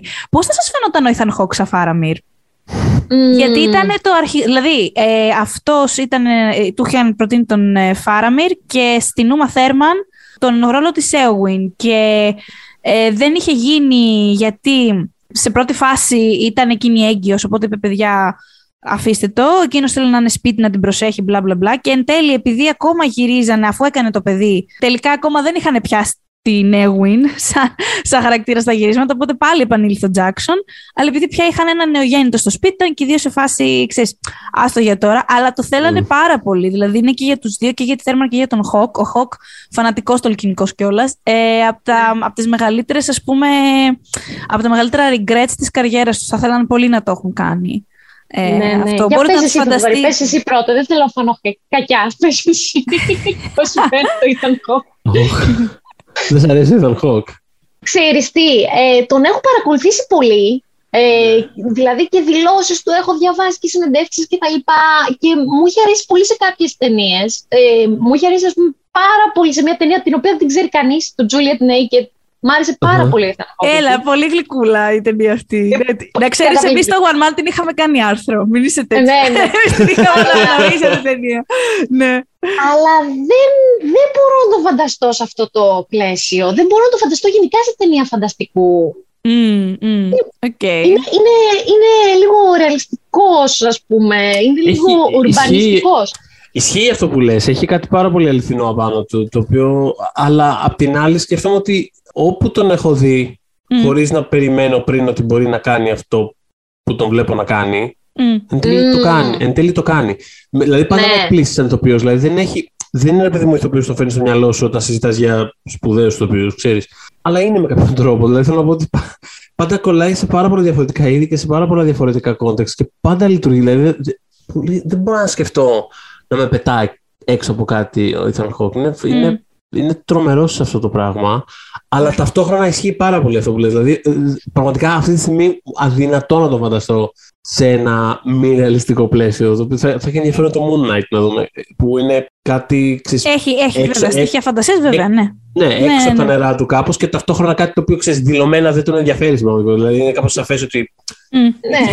Ε, είναι paycheck κάπως. Το οποίο δεν πειράζει. Δεν, δηλαδή, ξέρεις, όχι, και άνθρωποι όλοι... πρέπει να φάνε, πρέπει κάπως να ζήσουν. Ναι, όχι. Ε... Εννοώ, και, εννοώ και όλη τη δουλειά μας κάνουμε πράγματα που δεν μας εκφράζουν. Που δεν, δεν μας εκφράζουν. Δεν, ξέρεις, δεν κάνουμε κάτι ανήθικο, αλλά εννοώ ότι πράγματα που δεν, μας, δεν, δεν αισθανόμαστε πάθος για αυτά. Είναι mm. κομμάτι της δουλειάς να το κάνεις καλά παρόλα ναι. αυτά. Οπότε είμαι πολύ περίεργο να δω πώς θα μου φανεί εκεί. Αλλά ναι. η αλήθεια είναι ότι ξέρεις, σε, πρώτη, σε πρώτη απάντηση ενστικτοδός δεν, δεν μπορώ να τον δω σε ένα τέτοιο. Ε, γενικά νομίζω. Πες, συγγνώμη να τα ναι.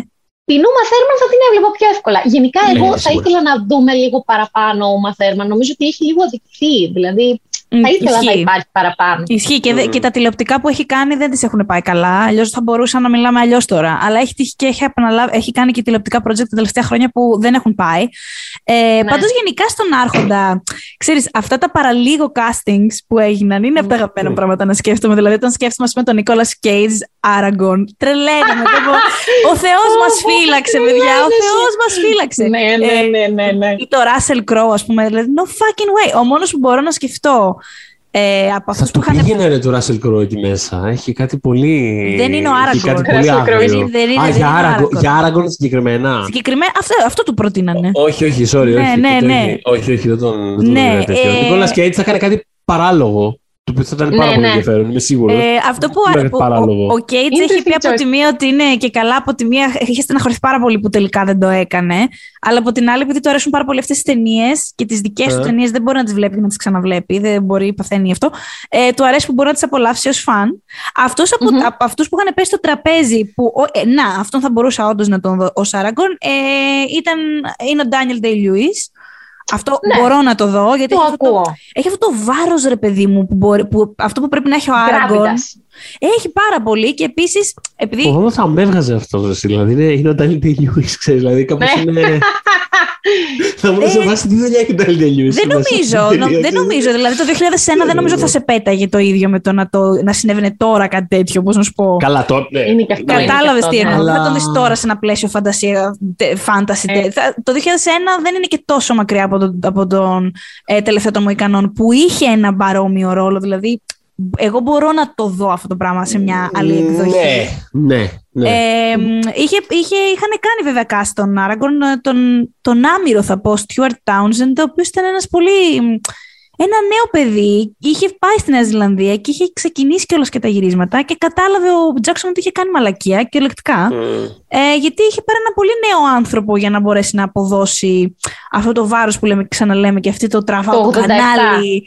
Ναι, ναι, που, έχει, που φέρνει πολύ καλά ο Βίγκο και πρέπει να το έχει ο, ο Άραγκορ. Για ο Βίγκο είναι τέλειος για αυτό το ρόλο. Ναι, ναι, ναι. ναι, ναι, ναι, που πραγματικά δεν μπορώ να φανταστώ κανέναν. Δηλαδή, από όλα αυτά τα ονόματα που είπαμε, ξέρω εγώ, που άλλοι είναι, ξέρεις, είμαι σίγουρος ότι άλλοι θα κάνουν πολύ διαφορετικά πράγματα. Άλλοι σίγουρα θα ήταν καλοί γιατί είναι καλοί στα πάντα. Ναι. Πραγματικά μου είναι, είμαι σε φάση. Δεν υπάρχει κανένας από του λόγου να πάμε πίσω. Πραγματικά είναι ο Βίγκο Μόργαν. Δεν το ξέρω ότι δεν είναι Ρένινγκ Λιούι, αλλά είναι πραγματικά. Το... Ναι, ρε, εσύ. Συζητάγαμε και στο προηγούμενο επεισόδιο που έλεγα ότι είναι ο αγαπημένος χαρακτήρε. Είναι πραγματικά Δηλαδή όλο το vibe δεν χρειάζεται να πει λέξη, ρε παιδί Απλά, απλά μπαίνεις σε μια, μπαίνεις σε μια, σε μια αίθουσα, ε, mm. Μπαίνεις ναι, σε ναι. μια. Μπαίνεις σε μια παιδιά. Δηλαδή, ωραία. Λοιπόν, τέλειο. Ε, ζούσα, για αυτή, ζούσα για αυτή τη στιγμή. Ακούστε. Όλη μου η ζωή με έχει οδηγήσει σε αυτό, σε αυτήν την εξομολόγηση. Λοιπόν. πες τα μας, ε, πες το στιγμιότυπο που είναι ο Άραγκορν και ανοίγει την αίθουσα, το Golden Hall, να μιλήσει στον Θέοντεν και τον βλέπουμε να ανοίγει ας πούμε τα gates με τα δύο του χέρια και σε αργή κίνηση να γλύφει η κάμερα τη φιγούρα του. Είναι ναι, από τα πιο ναι. ωραία πράγματα που έχουμε δει στο σινεμά. Είναι αυτό ένα πλάσμα που έχετε ξαναδείς. Εγώ δεν έχω ξαναδεί. Δηλαδή, όχι, αυτό το πράγμα είναι αναλύωτο. Κάθε φορά που θα δω αυτή την ταινία, λέω άντε, πόση ώρα μας μένει μέχρι να φτάσει αυτή τη σκηνή; Ναι. και αυτό που έλεγα στο Θοδωρή είναι ότι, ρε παιδί μου, επειδή ο Τζάξον χρησιμοποιεί πάρα πολύ το slow motion για να δώσει αυτό το δέος, ξέρεις. Ναι, ναι. Στο συγκεκριμένο στιγμιότυπο, ας το παραδεχτούμε, δεν, έχει κανε, δεν παίζει κανένα ρόλο. Δεν προσφέρει απολύτως τίποτα. Ο λόγος που το κάνει είναι γιατί έχει τον fucking Aragorn να είναι τόσο hot και θέλει να δείξει τον Μπαντάσερ και το hotness και τον βάζει σε αργή κίνηση να ανοίγει μια ρημάδα πόρτα. Ανοίγει μια πόρτα. Δηλαδή δεν χρειάζεται. Ναι, ναι, ναι, έτσι. Και το αμέσως επόμενο στιγμιότυπο είναι σε κανονική.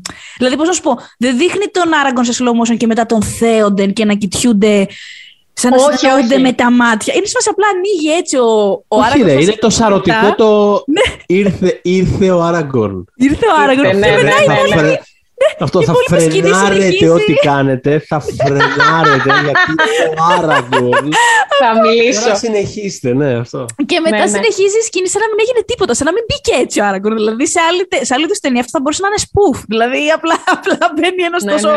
Ξέρεις, και ξαφνικά πέφτει μια πόρτα και τον ισοπε... μια πέτρα και τον ισοπεδώνει, κάτι τέτοιο. Τέλος πάντων, ναι, έπρεπε πάρα πολύ να πράγματα. Ναι, χρειάζεται, χρειάζεται να το συζητήσουμε αυτό το στιγμιότυπο. γιατί η αλήθεια είναι ότι αν σκεφτείτε ότι αυτές τι ταινίες βγήκαν το 2001, βγήκε η πρώτη και μετά η δεύτερη αμέσως μετά.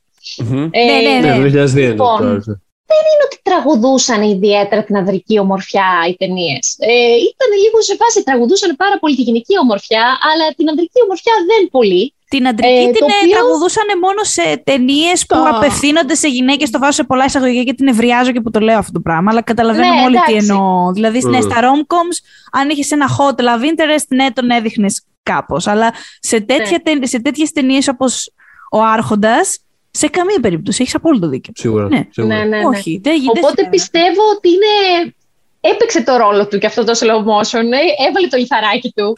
ε, ναι, πραγματικά. Ε, σου λέω, παιδί μου, εκείνη την ώρα στο post-production θα ήταν σε φάση. Ο, ο, θα το έκανε καλά, ρε παιδί μου, στο πλάνο ο Μόρτενσεν και θα ναι. πω, ξέρεις, θα πω άλλος, ξεστή, πετάξτε πάνω και ένα slow motion, ρίξτε και λίγο το φως. Ναι, ναι, ναι, ρίξτε και λίγο το φως. Για να το δω, για να το δω λίγο, για πήγαινε λίγο πίσω, πήγαινε λίγο πίσω. Για να το δω λίγο αυτό. Για, για, για, για λίγο πιο αργά, πιο αργά, λίγο πιο αργά, για να το δω. Πολύ ωραία. Πολύ ωραία, τα αφήνουμε. Τα αφήνουμε, τα αφήνουμε, ναι, τα αφήνουμε εδώ. Και φτάνουμε στο τέλος ε, με την τελευταία σκηνή, μία από τις τελευταίες βασικά σκηνές, που είναι ο Σαμ και ο Φρόντο και έχει ο Φρόντο αυτό το, το Χριστέ μου, εντάξει, απλά δεν βαστάω άλλο. Δηλαδή, δεν θέλω, εύχομαι μακάρι το δαχτυλίδι να μην είχε έρθει ποτέ σε μένα.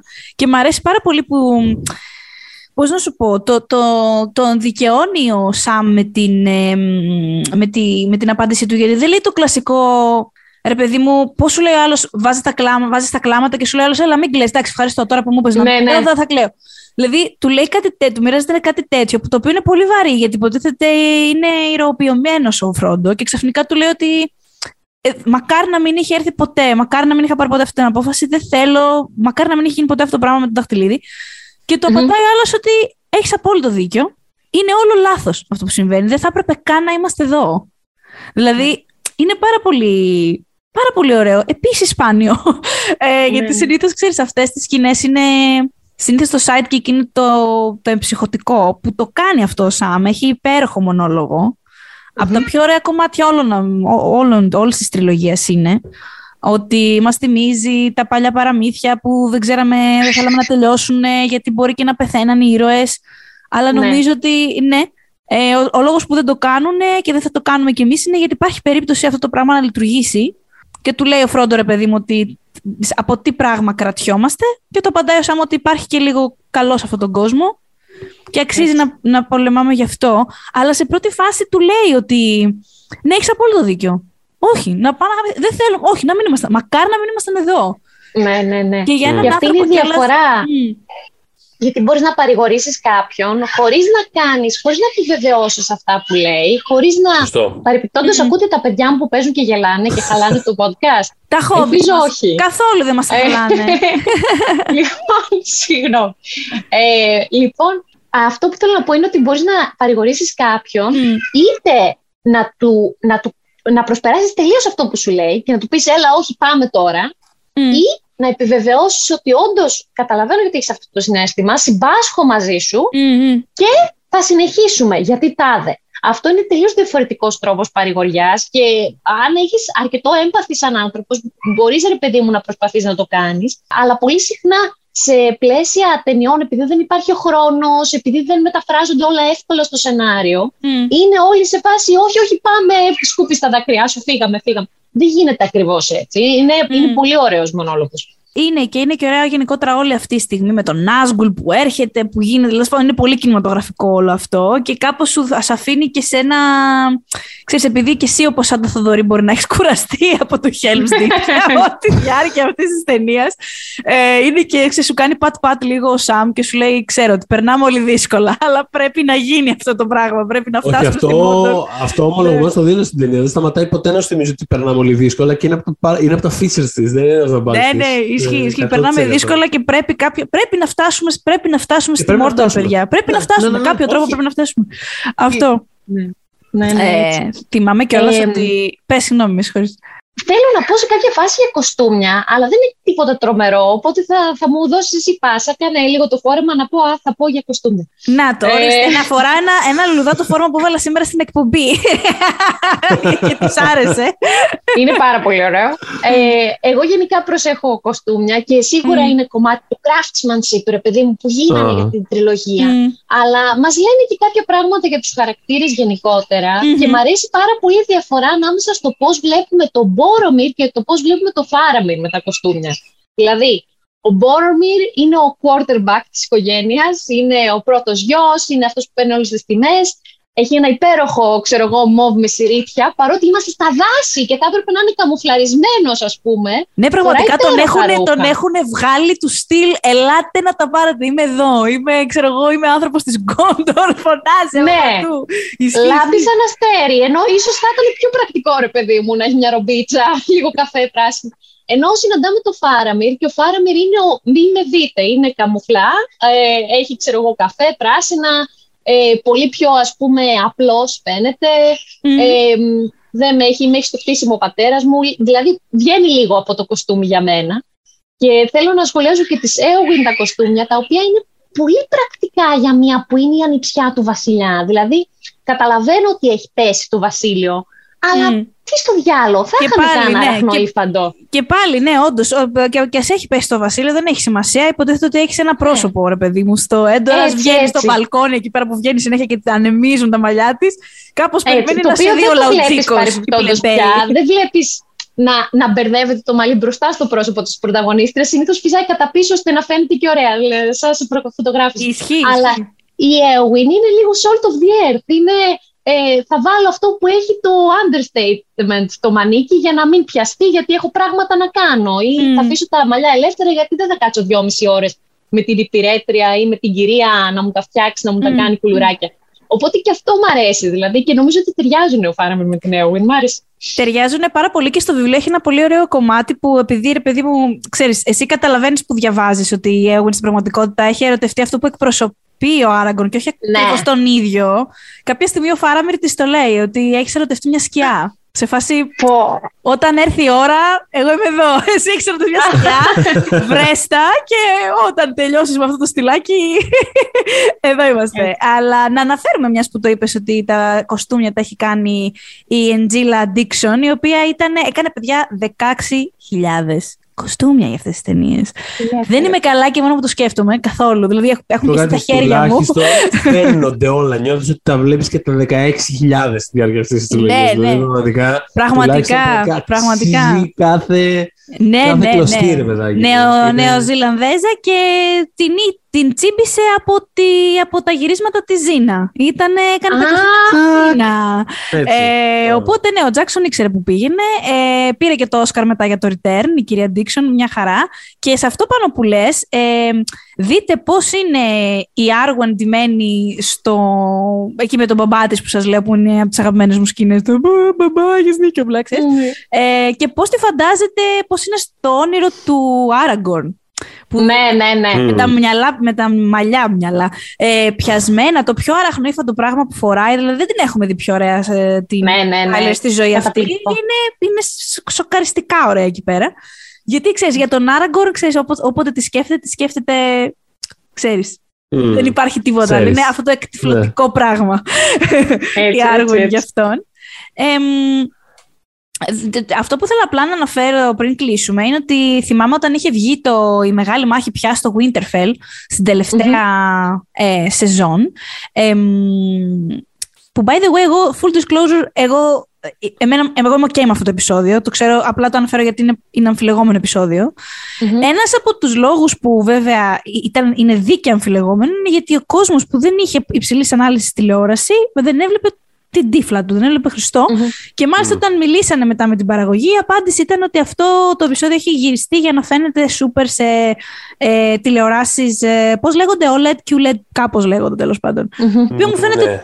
τόσο ελιτίστικο και δεν θα το έλεγα ποτέ, ακόμα και αν ίσχυε, δεν θα το έλεγα ποτέ ότι έχουμε φτιάξει ένα επεισόδιο το οποίο ναι. Είναι φτιαγμένο ναι. ουσιαστικά για αυτούς που έχουν τα φράγκα να πάρουν αυτές τις τηλεόραση. Δηλαδή, με τρελαίνει και το σκέφτομαι. Ε, και είχαν πει ότι είναι επηρεασμένοι πολύ από το. ευθέως επηρεασμένοι από το, τη μάχη στο Helm's Deep. Mm. Ε, και πραγματικά, ρε παιδί μου, παρότι, παρότι μ' αρέσει εμένα εκείνη η μάχη, όσο μπόρεσα να τη δω, όσο μπόρεσα να δω, ε, μου φαίνεται αυτό. Δηλαδή, γνωρίζοντας αυτή τη σύγκριση πια, είμαι σε φάση. Ρε παιδιά, εντάξει, όχι, ξέρω εγώ. Δηλαδή, μπορείς να δεις μπορείς να δεις κοινά σημεία. Δηλαδή, πάλι εκείνη η μάχη στο Winterfell είχε ξεκινήσει πολλά υποσχόμενοι που είχε βγει, είχαν βγει το θράκι μπροστά και αμέσως χάνουν. Κάνει κάτι mm-hmm. παρόμοιο το Hell's Deep, ας πούμε. Σαν beats ακολουθούνται κάποια πράγματα. Σε mm-hmm. αυτή τη μία ώρα που είχαν στη διάθεσή τους, OK, γιατί και άλλα μεγέθη και χρόνος. Ε, αλλά ξέρεις, όχι. Για με, από, μένα, από μένα είναι όχι. Καλύτερα να μην είχα κάνει αυτή τη σύγκριση. Εγώ είμαι εντάξει με το επεισόδιο. Αν αυτή τη σύγκριση, okay. μπορεί να μην ναι, βγάζει ναι, κανένα ναι. νόημα στρατηγικά. Να, ας πούμε και αυτό. Έλεγα, θυμάμαι τότε στο Θοδωρή, ότι εγώ που είμαι άσχετη, άσχετη με αυτά τα πράγματα, θα πρέπει να είναι πολύ εύκολο να με κοροϊδέψεις. Ε, για το ναι. Winterfell τώρα μιλώντας. Οπότε θυμάμαι να βλέπουμε το επεισόδιο και να το σχολιάζουμε. Και εκεί που και καλά, στη, στη δεύτερη, στο δεύτερο επεισόδιο που λέγανε πώς θα, πώς θα το οργανώσουμε, θα, πότε θα μπουν οι δράκοι, πότε θα σκάσουν το θράκι, θα να βλέπω το επεισόδιο και να λέω αυτό που, αυτό που λέτε δεν βγάζει κανένα νόημα. Ναι, ναι, ναι, όχι, να μην αυτό. Είναι, ποτέ αυτό. Είναι κάτι που σε πετάει κατευθείαν έξω αυτό. Ναι, ενώ ας πούμε αντίθετα στο Helm's Deep. Ε, δεν ξέρω, κάποιος υπεύθυνος στρατηγικής, δεν ξέρω, ειδικό στρατηγικής, θα μπορούσε να μας πει αν είναι όντως τόσο καλοφτιαγμένα. Αλλά σε μένα, μπράβο την άσχετη, ας πούμε. Ε, ο, μου πετάει, αν λέει βλακίες, μου πετάει πάρα πολύ καλά ε, τη στάχτη στα μάτια, γιατί όντως όπως ίσως έχει να κάνει και με τον Τόλκιν και το γεγονός ότι υπήρξε σε παιδεία μάχης κανονικότατα και ξέρει τη ναι. λογική πίσω από αυτά, ε, ότι οι κινήσεις ας πούμε και οι αποφάσεις που παίρνουν μοιάζουν πάρα πολύ legit, απλά, δηλαδή ξέρεις, ακόμα και αυτό, αυτή η έξοδος που κάνουν, αφού τίποτα άλλο θεωρητικά δεν έχει πιάσει και εν τέλει κερδίζουν γιατί έρχονται και άλλες δυνάμεις, αυτό είναι που, ναι, ναι. που τους σώζει, θα είχαν πεθάνει, είναι σε φάση, ξέρεις, αληθινό κιόλας. Αληθινά περιστατικά τέτοια στην ιστορία έχουν συμβεί και στην Ελλάδα. Δεν το είπα τυχαία την έξω τη μεσολογία, γιατί ήταν πολύ ναι, παρόμοια ψυχολογία, ρε παιδί μου, όλο αυτό. Ε, πάμε και ό,τι γίνει αυτό. Οπότε σε χαρακτήρα ναι. και στη στρατηγική του κυρίου Τζάξον, της κυρίας Μπόγεν και της κυρίας Βόλ που το γράψανε. Πάντως και όσο αφορά το σκοτάδι, πραγματικά υπάρχουν layers σε αυτό το πράγμα. Δηλαδή δεν σημαίνει ότι σκοτάδι δεν βλέπεις. Δηλαδή, κατά σύμπτωση κιόλας βγαίνει αύριο μια ταινία στις αίθουσες. Τι μέρα έχω μέρες. Αύριο το φυσικό φως, ένα το φυσικό φως, ναι. Ένα mm-hmm. δράμα που έχει βραβευτεί για τις σκηνοθεσίες του περσινού φεστιβάλ Βερολίνου, το οποίο πραγματικά είναι όλο, όλο, όλο μέσα στο σκοτάδι. Και νιώθεις ότι βλέπεις φως. Πώς να το πω. Δεν, ναι, ναι. Έχει ναι. layers και, και το, το, το, staging είναι τέτοιο έτσι ώστε τα πάντα να μοιάζουν. Πώς να το πω. Το ένα πίσω από το άλλο. Δεν, δεν νιώθεις ότι βλέπεις μια σκοτεινή ταπετσαρία κάπως να καλύπτει τα... Δεν, δεν έχει ένα μουσαμά μπροστά σου που κάπως απλά καλύπτει τα πράγματα και δεν τα βλέπεις καθαρά. Υπάρχουν πάρα πολλά... Ε, και, και ένας λόγος που λειτουργεί ε, το, ε, τα, τα μεγάλα set pieces στο Lord of the Rings είναι το ότι είναι layered και ότι νιώθεις τα πράγματα να είναι τοποθετημένα και, πώς το λένε, και, και να βρωμίζονται σταδιακά και να ναι. χαλάνε και να είναι το ένα σε σχέση με το άλλο κάπου αλλού. Υπάρχουν, υπάρχουν, υπάρχουν layers στα πάντα. Είναι πάρα πολύ σημαντικό αυτό. Και είναι και το Hell's Deep μια μάχη που γυρίστηκε ε, σε πάρα πολύ μεγάλο βαθμό σε κανονική νύχτα, σε βράδυ. Ε, το οποίο πολύ συχνά δεν συμβαίνει. Δηλαδή, συνήθως είναι φίλτρα αυτά τα οποία πέφτουν μετά. Ξέρεις, μαζί με το διευθυντή mm. φωτογραφίας, τα βρίσκεις, ας πούμε, πώς το κάνεις, πώς μας κοροϊδεύουν στο σινεμά. Αλλά στο. ναι, ναι, ναι. Αλλά στο, στη μάχη του Χέλμ σε πολύ μεγάλο βαθμό γυρίστηκε βραδινές ώρες. Ε, mm. Οπότε ένα μπράβο σε όλους. Μεγάλο μπράβο, δεν το συζητώ. Mm. Ε, εγώ το μόνο που με ενοχλεί πριν τη μάχη είναι αυτό που ο Θέοντεν δεν θέλει να ζητήσει βοήθεια, γιατί ποιος θα έρθει; Και αυτό είναι λίγο ανακατάλοιπο toxic masculinity, δηλαδή ζήτα βοήθεια, δεν πειράζει. Ναι, είναι, είναι ακριβώς. Ρώτα που είναι, ρώτα που είναι, πώς το σταμάτας στο περίπτωρο και ρώτα που είναι το τάδε, ζήτα οδηγία. Ζήτα οδηγία. Ε, δεν πειράζει, ζήτα Είναι ακριβώς το αντίθετο από αυτό που λέγαμε στο προηγούμενο επεισόδιο σε σχέση με το Φρόντο, που, που, ναι. που πήρε την απο, αποφάση, ρε παιδί μου, να δεχτεί τη βοήθεια του Σάμεν τέλει και να μην φύγει μόνος του, να φύγει μαζί του. Α, μπράβο, ναι, ναι, ναι. Ε, ο, ο Θέοντερ γενικό, ε, εντάξει, είναι φοβερό και στην τρίτη ταινία είναι σε φάση Ζητάει βοήθεια η Γκόντορ. Θα απαντήσεις. Ο, ο ναι. σε φάση το ύφος του. Θα πάμε εδώ πέρα και για το κόλο μας. Το καταλαβαίνεις. και είναι σε φάση. Θα πάμε. Ξέρεις. Γενικότερα θεωρώ ότι φαίνεται πάρα πολύ αληθινός χαρακτήρας, ρε παιδιά. Στο βαθμό που τον βλέπουμε, δηλαδή, και έχουμε παθεί. Μου φαίνεται πάρα πολύ, ξέρεις, ο γερασμένος, αλλά πολύ παλικαρίσιος, ε, old school βασιλιάς, ε, που έχει και αυτό που λέει η Νατάσα Φουλ, το, ξέρεις, ναι. το masculine, αυτό το περίεργο και τα λοιπά και, ε, και δεν πολύ μασάω ας πούμε, αλλά ταυτόχρονα είναι και σε φάση όχι ρε φίλε, θα τιμήσουμε τις συμμαχίες μας, γαμώ το κέρατό μου, ξέρω εγώ, θα βγούμε ναι, και ναι, ναι, ναι, ναι. Είναι, είναι ο μπαμπάς της κατάστασης, είναι ο μπαμπάς, mm. είναι η προηγούμενης γενιάς, είναι λίγο παλιά μυαλά, αλλά προσπαθεί να συμβαδίσει, αυτό, ε, κάνει αυτό που πρέπει να κάνει. προσπαθεί να εξυγχρονιστεί με τα νέα παιδιά αυτό. Ήταν και αραχνιασμένος παιδιά τόσο καιρό, μην το, να το βάζουμε. Εντάξει, να είναι και αυτό. Δεν το έχουμε περάσει όλοι αυτό. από κόμμα, basically, και έμαθε ότι το παιδί του πέθανε και πρέπει να παλέψουμε. Δηλαδή, εντάξει, πέρασε πολλά. Ναι, όχι, το λες και... ναι. Το λες, το λες ακραίο όλο αυτό που ζει ο Θέοντον. Ναι. Είναι από τους πιο δημοφιλείς χαρακτήρες. Από τους side characters έχω διαπιστώσει με τα χρόνια ότι είναι, είναι από τους πιο δημοφιλείς. Ναι, γιατί για τον λόγο που λέω ότι φαίνεται πολύ ρεαλιστικός βασικά. Δηλαδή έχει αυτή, έχει αυτή την ποιητικότητα ο τρόπος που τον τραβάει ο Τζάξον και αυτός με τα πλάνα του, τα, τα αργόσυρτα και τα πολυθεαματικά κλπ. Ε, αλλά είναι και λίγο, ξέρεις, προσγειωμένο στην αλήθεια και, και το ρίχνει και τον περτάκι του. Το οποίο, παιδιά, αυτό έχω παρατηρήσει και αυτό. Τα fandoms, αυτόν που ξέρει να δει καλά, κάπου τον εκτιμάνε, ρε παιδί μου. Τον βλέπεις ότι το έχει, το, τον έχει τον τρόπο του με το σπαθί. Δεν, έχει, δεν έχει αραχνιάσει φούλη. Έτσι, έτσι, ναι, ναι, ναι. Νομίζω μα είναι πολύ καλό σημείο αυτό για να κλείσουμε αυτή τη συζήτηση. Ε, γιατί νομίζω πάλι, όπως και με το Γιάννη, δηλαδή δεν, δεν ήθελα να τελειώσει και δεν ξέρω, θα, θα γίνει πεντάωρο, θα γίνει και αυτό extended το, ε, το Τρεις ε, πύργους, ναι, τέσσερις ναι, ναι. πύργους θα συζητήσουμε. Ε, σε ευχαριστούμε πάρα, πάρα πολύ. Ευχαριστώ εγώ σας ευχαριστώ. Συνειδητοποιώ ότι ήμουν τόσο ενθουσιασμένη που δεν είπα ρε παιδί μου γιατί είμαι στο podcast, γιατί έσκαζα βίτη, αλλά είπες εσύ γράφω, ε, σκέφτομαι ότι Μπορεί να έχετε δει αυτό το ό,τι να είναι ονοματεπώνυμο που έχω, Νατάσα Παυλίτσεβιτς, ε, στο μυθιστόρημά μου το κάπου αλλού που είναι weird, σε, στα διηγήματά μου που είναι εκεί έξω και είναι όλα τρόμου. Και θα μου την πούνε όλοι οι τρομάδες που ξέρω και ότι ήρθα να μιλήσω για φάνταση, όχι για τρόμο. Ε, ε, ήθελα να σε ρωτήσω αν ετοιμάζεις κάτι καινούριο. Με αυτό θα έκλεινε. Ε, κοίταξε να δεις, έχω γράψει κάποια διηγήματα παραπάνω, ε, αλλά η αλήθεια είναι ότι το βιβλίο είναι τόσο large scale πράγμα που δεν μπορώ να το φανταστώ να το κάνω τώρα με τα παιδιά σε αυτή τη φάση. Θα πρέπει λίγο να μεγαλώσουν, λίγο να υπάρχει μια κατάσταση στην οποία να μπορούμε να συμμαζευτούμε. Αλλά, Αλλά το κάπου αλλού είναι διαθέσιμο. Πολύ απλά. Το κάπου αλλού δηλαδή... υπάρχει, ναι, υπάρχει κάπου αλλού. Ε, και πριν από αυτό έγραφα παλιά στο Scrap όταν ήταν και ο φίλος ο Νίκος ο Σταματίνης εκεί. Έτσι. Πιο μετά έγραφα σε κάτι άλλο Nerd Things. Γενικά μπορεί να έχετε δει ένα ονοματεπώνυμο, αλλά μακράν το αγαπημένο μου I have arrived moment είναι που ήρθα στο podcast σας, oh. το οποίο το αγαπώ πάρα πολύ. ε, Αλήθεια, λέει, ότι... μας ακούει από day one η Νατάσα. Είναι ναι, ναι. Αυτό. για μένα, ειδικά που ζω στη Σουηδία, είναι πολύ ευχάριστο να ακούω για pop culture στη δικιά μου γλώσσα. Δηλαδή, κάνετε κάτι πάρα πολύ σημαντικό για μένα και για πολύ άλλο κόσμο εκεί έξω και το κάνετε πολύ καλά. Ευχαριστούμε, πάρα πολύ. Τρομερά. Και εντωμεταξύ, εντωμεταξύ και εγώ τη δυνατότητα την είχα χρόνια στο Facebook και από πριν το κλείσω, από το, το παλιό μου. Δηλαδή, ξέρεις, είναι, είναι μια φιγούρα που γενικώς ξέρεις. Πάντα την είχα στα social, media, γνωριζόμαστε προσωπικά. Ξέρεις, μόνο θετικά vibes. Δηλαδή, πραγματικά. Ξέρεις, oh. είναι, ναι, από αυτές τις πάντα ρε παιδί μου, φάση πολύ ωραία. Να, να τα λέμε. Αυτό μου έλεγε πάντα. Ότι πολύ ωραία παρουσία στο feed του. Ναι. Ευχαριστώ πάντα... πολύ. ναι, ναι, ναι, ξέρεις. και χάρηκα πάρα πολύ που ήρθες και μιλήσαμε επιτέλους και για κάτι που ξέρεις αγαπάς και τόσο πολύ και σημαίνει τόσο πολλά για σένα. Έτσι, και... έτσι. Σας ευχαριστώ πάρα πολύ. Ναι, ευχαριστούμε που ήρθες. Αφού αλληλοσυγκινηθήκαμε, σας αποχαιρετάμε. For Theorlingas για το Return of the King την επόμενη εβδομάδα. When we make that sequel, motherfucker!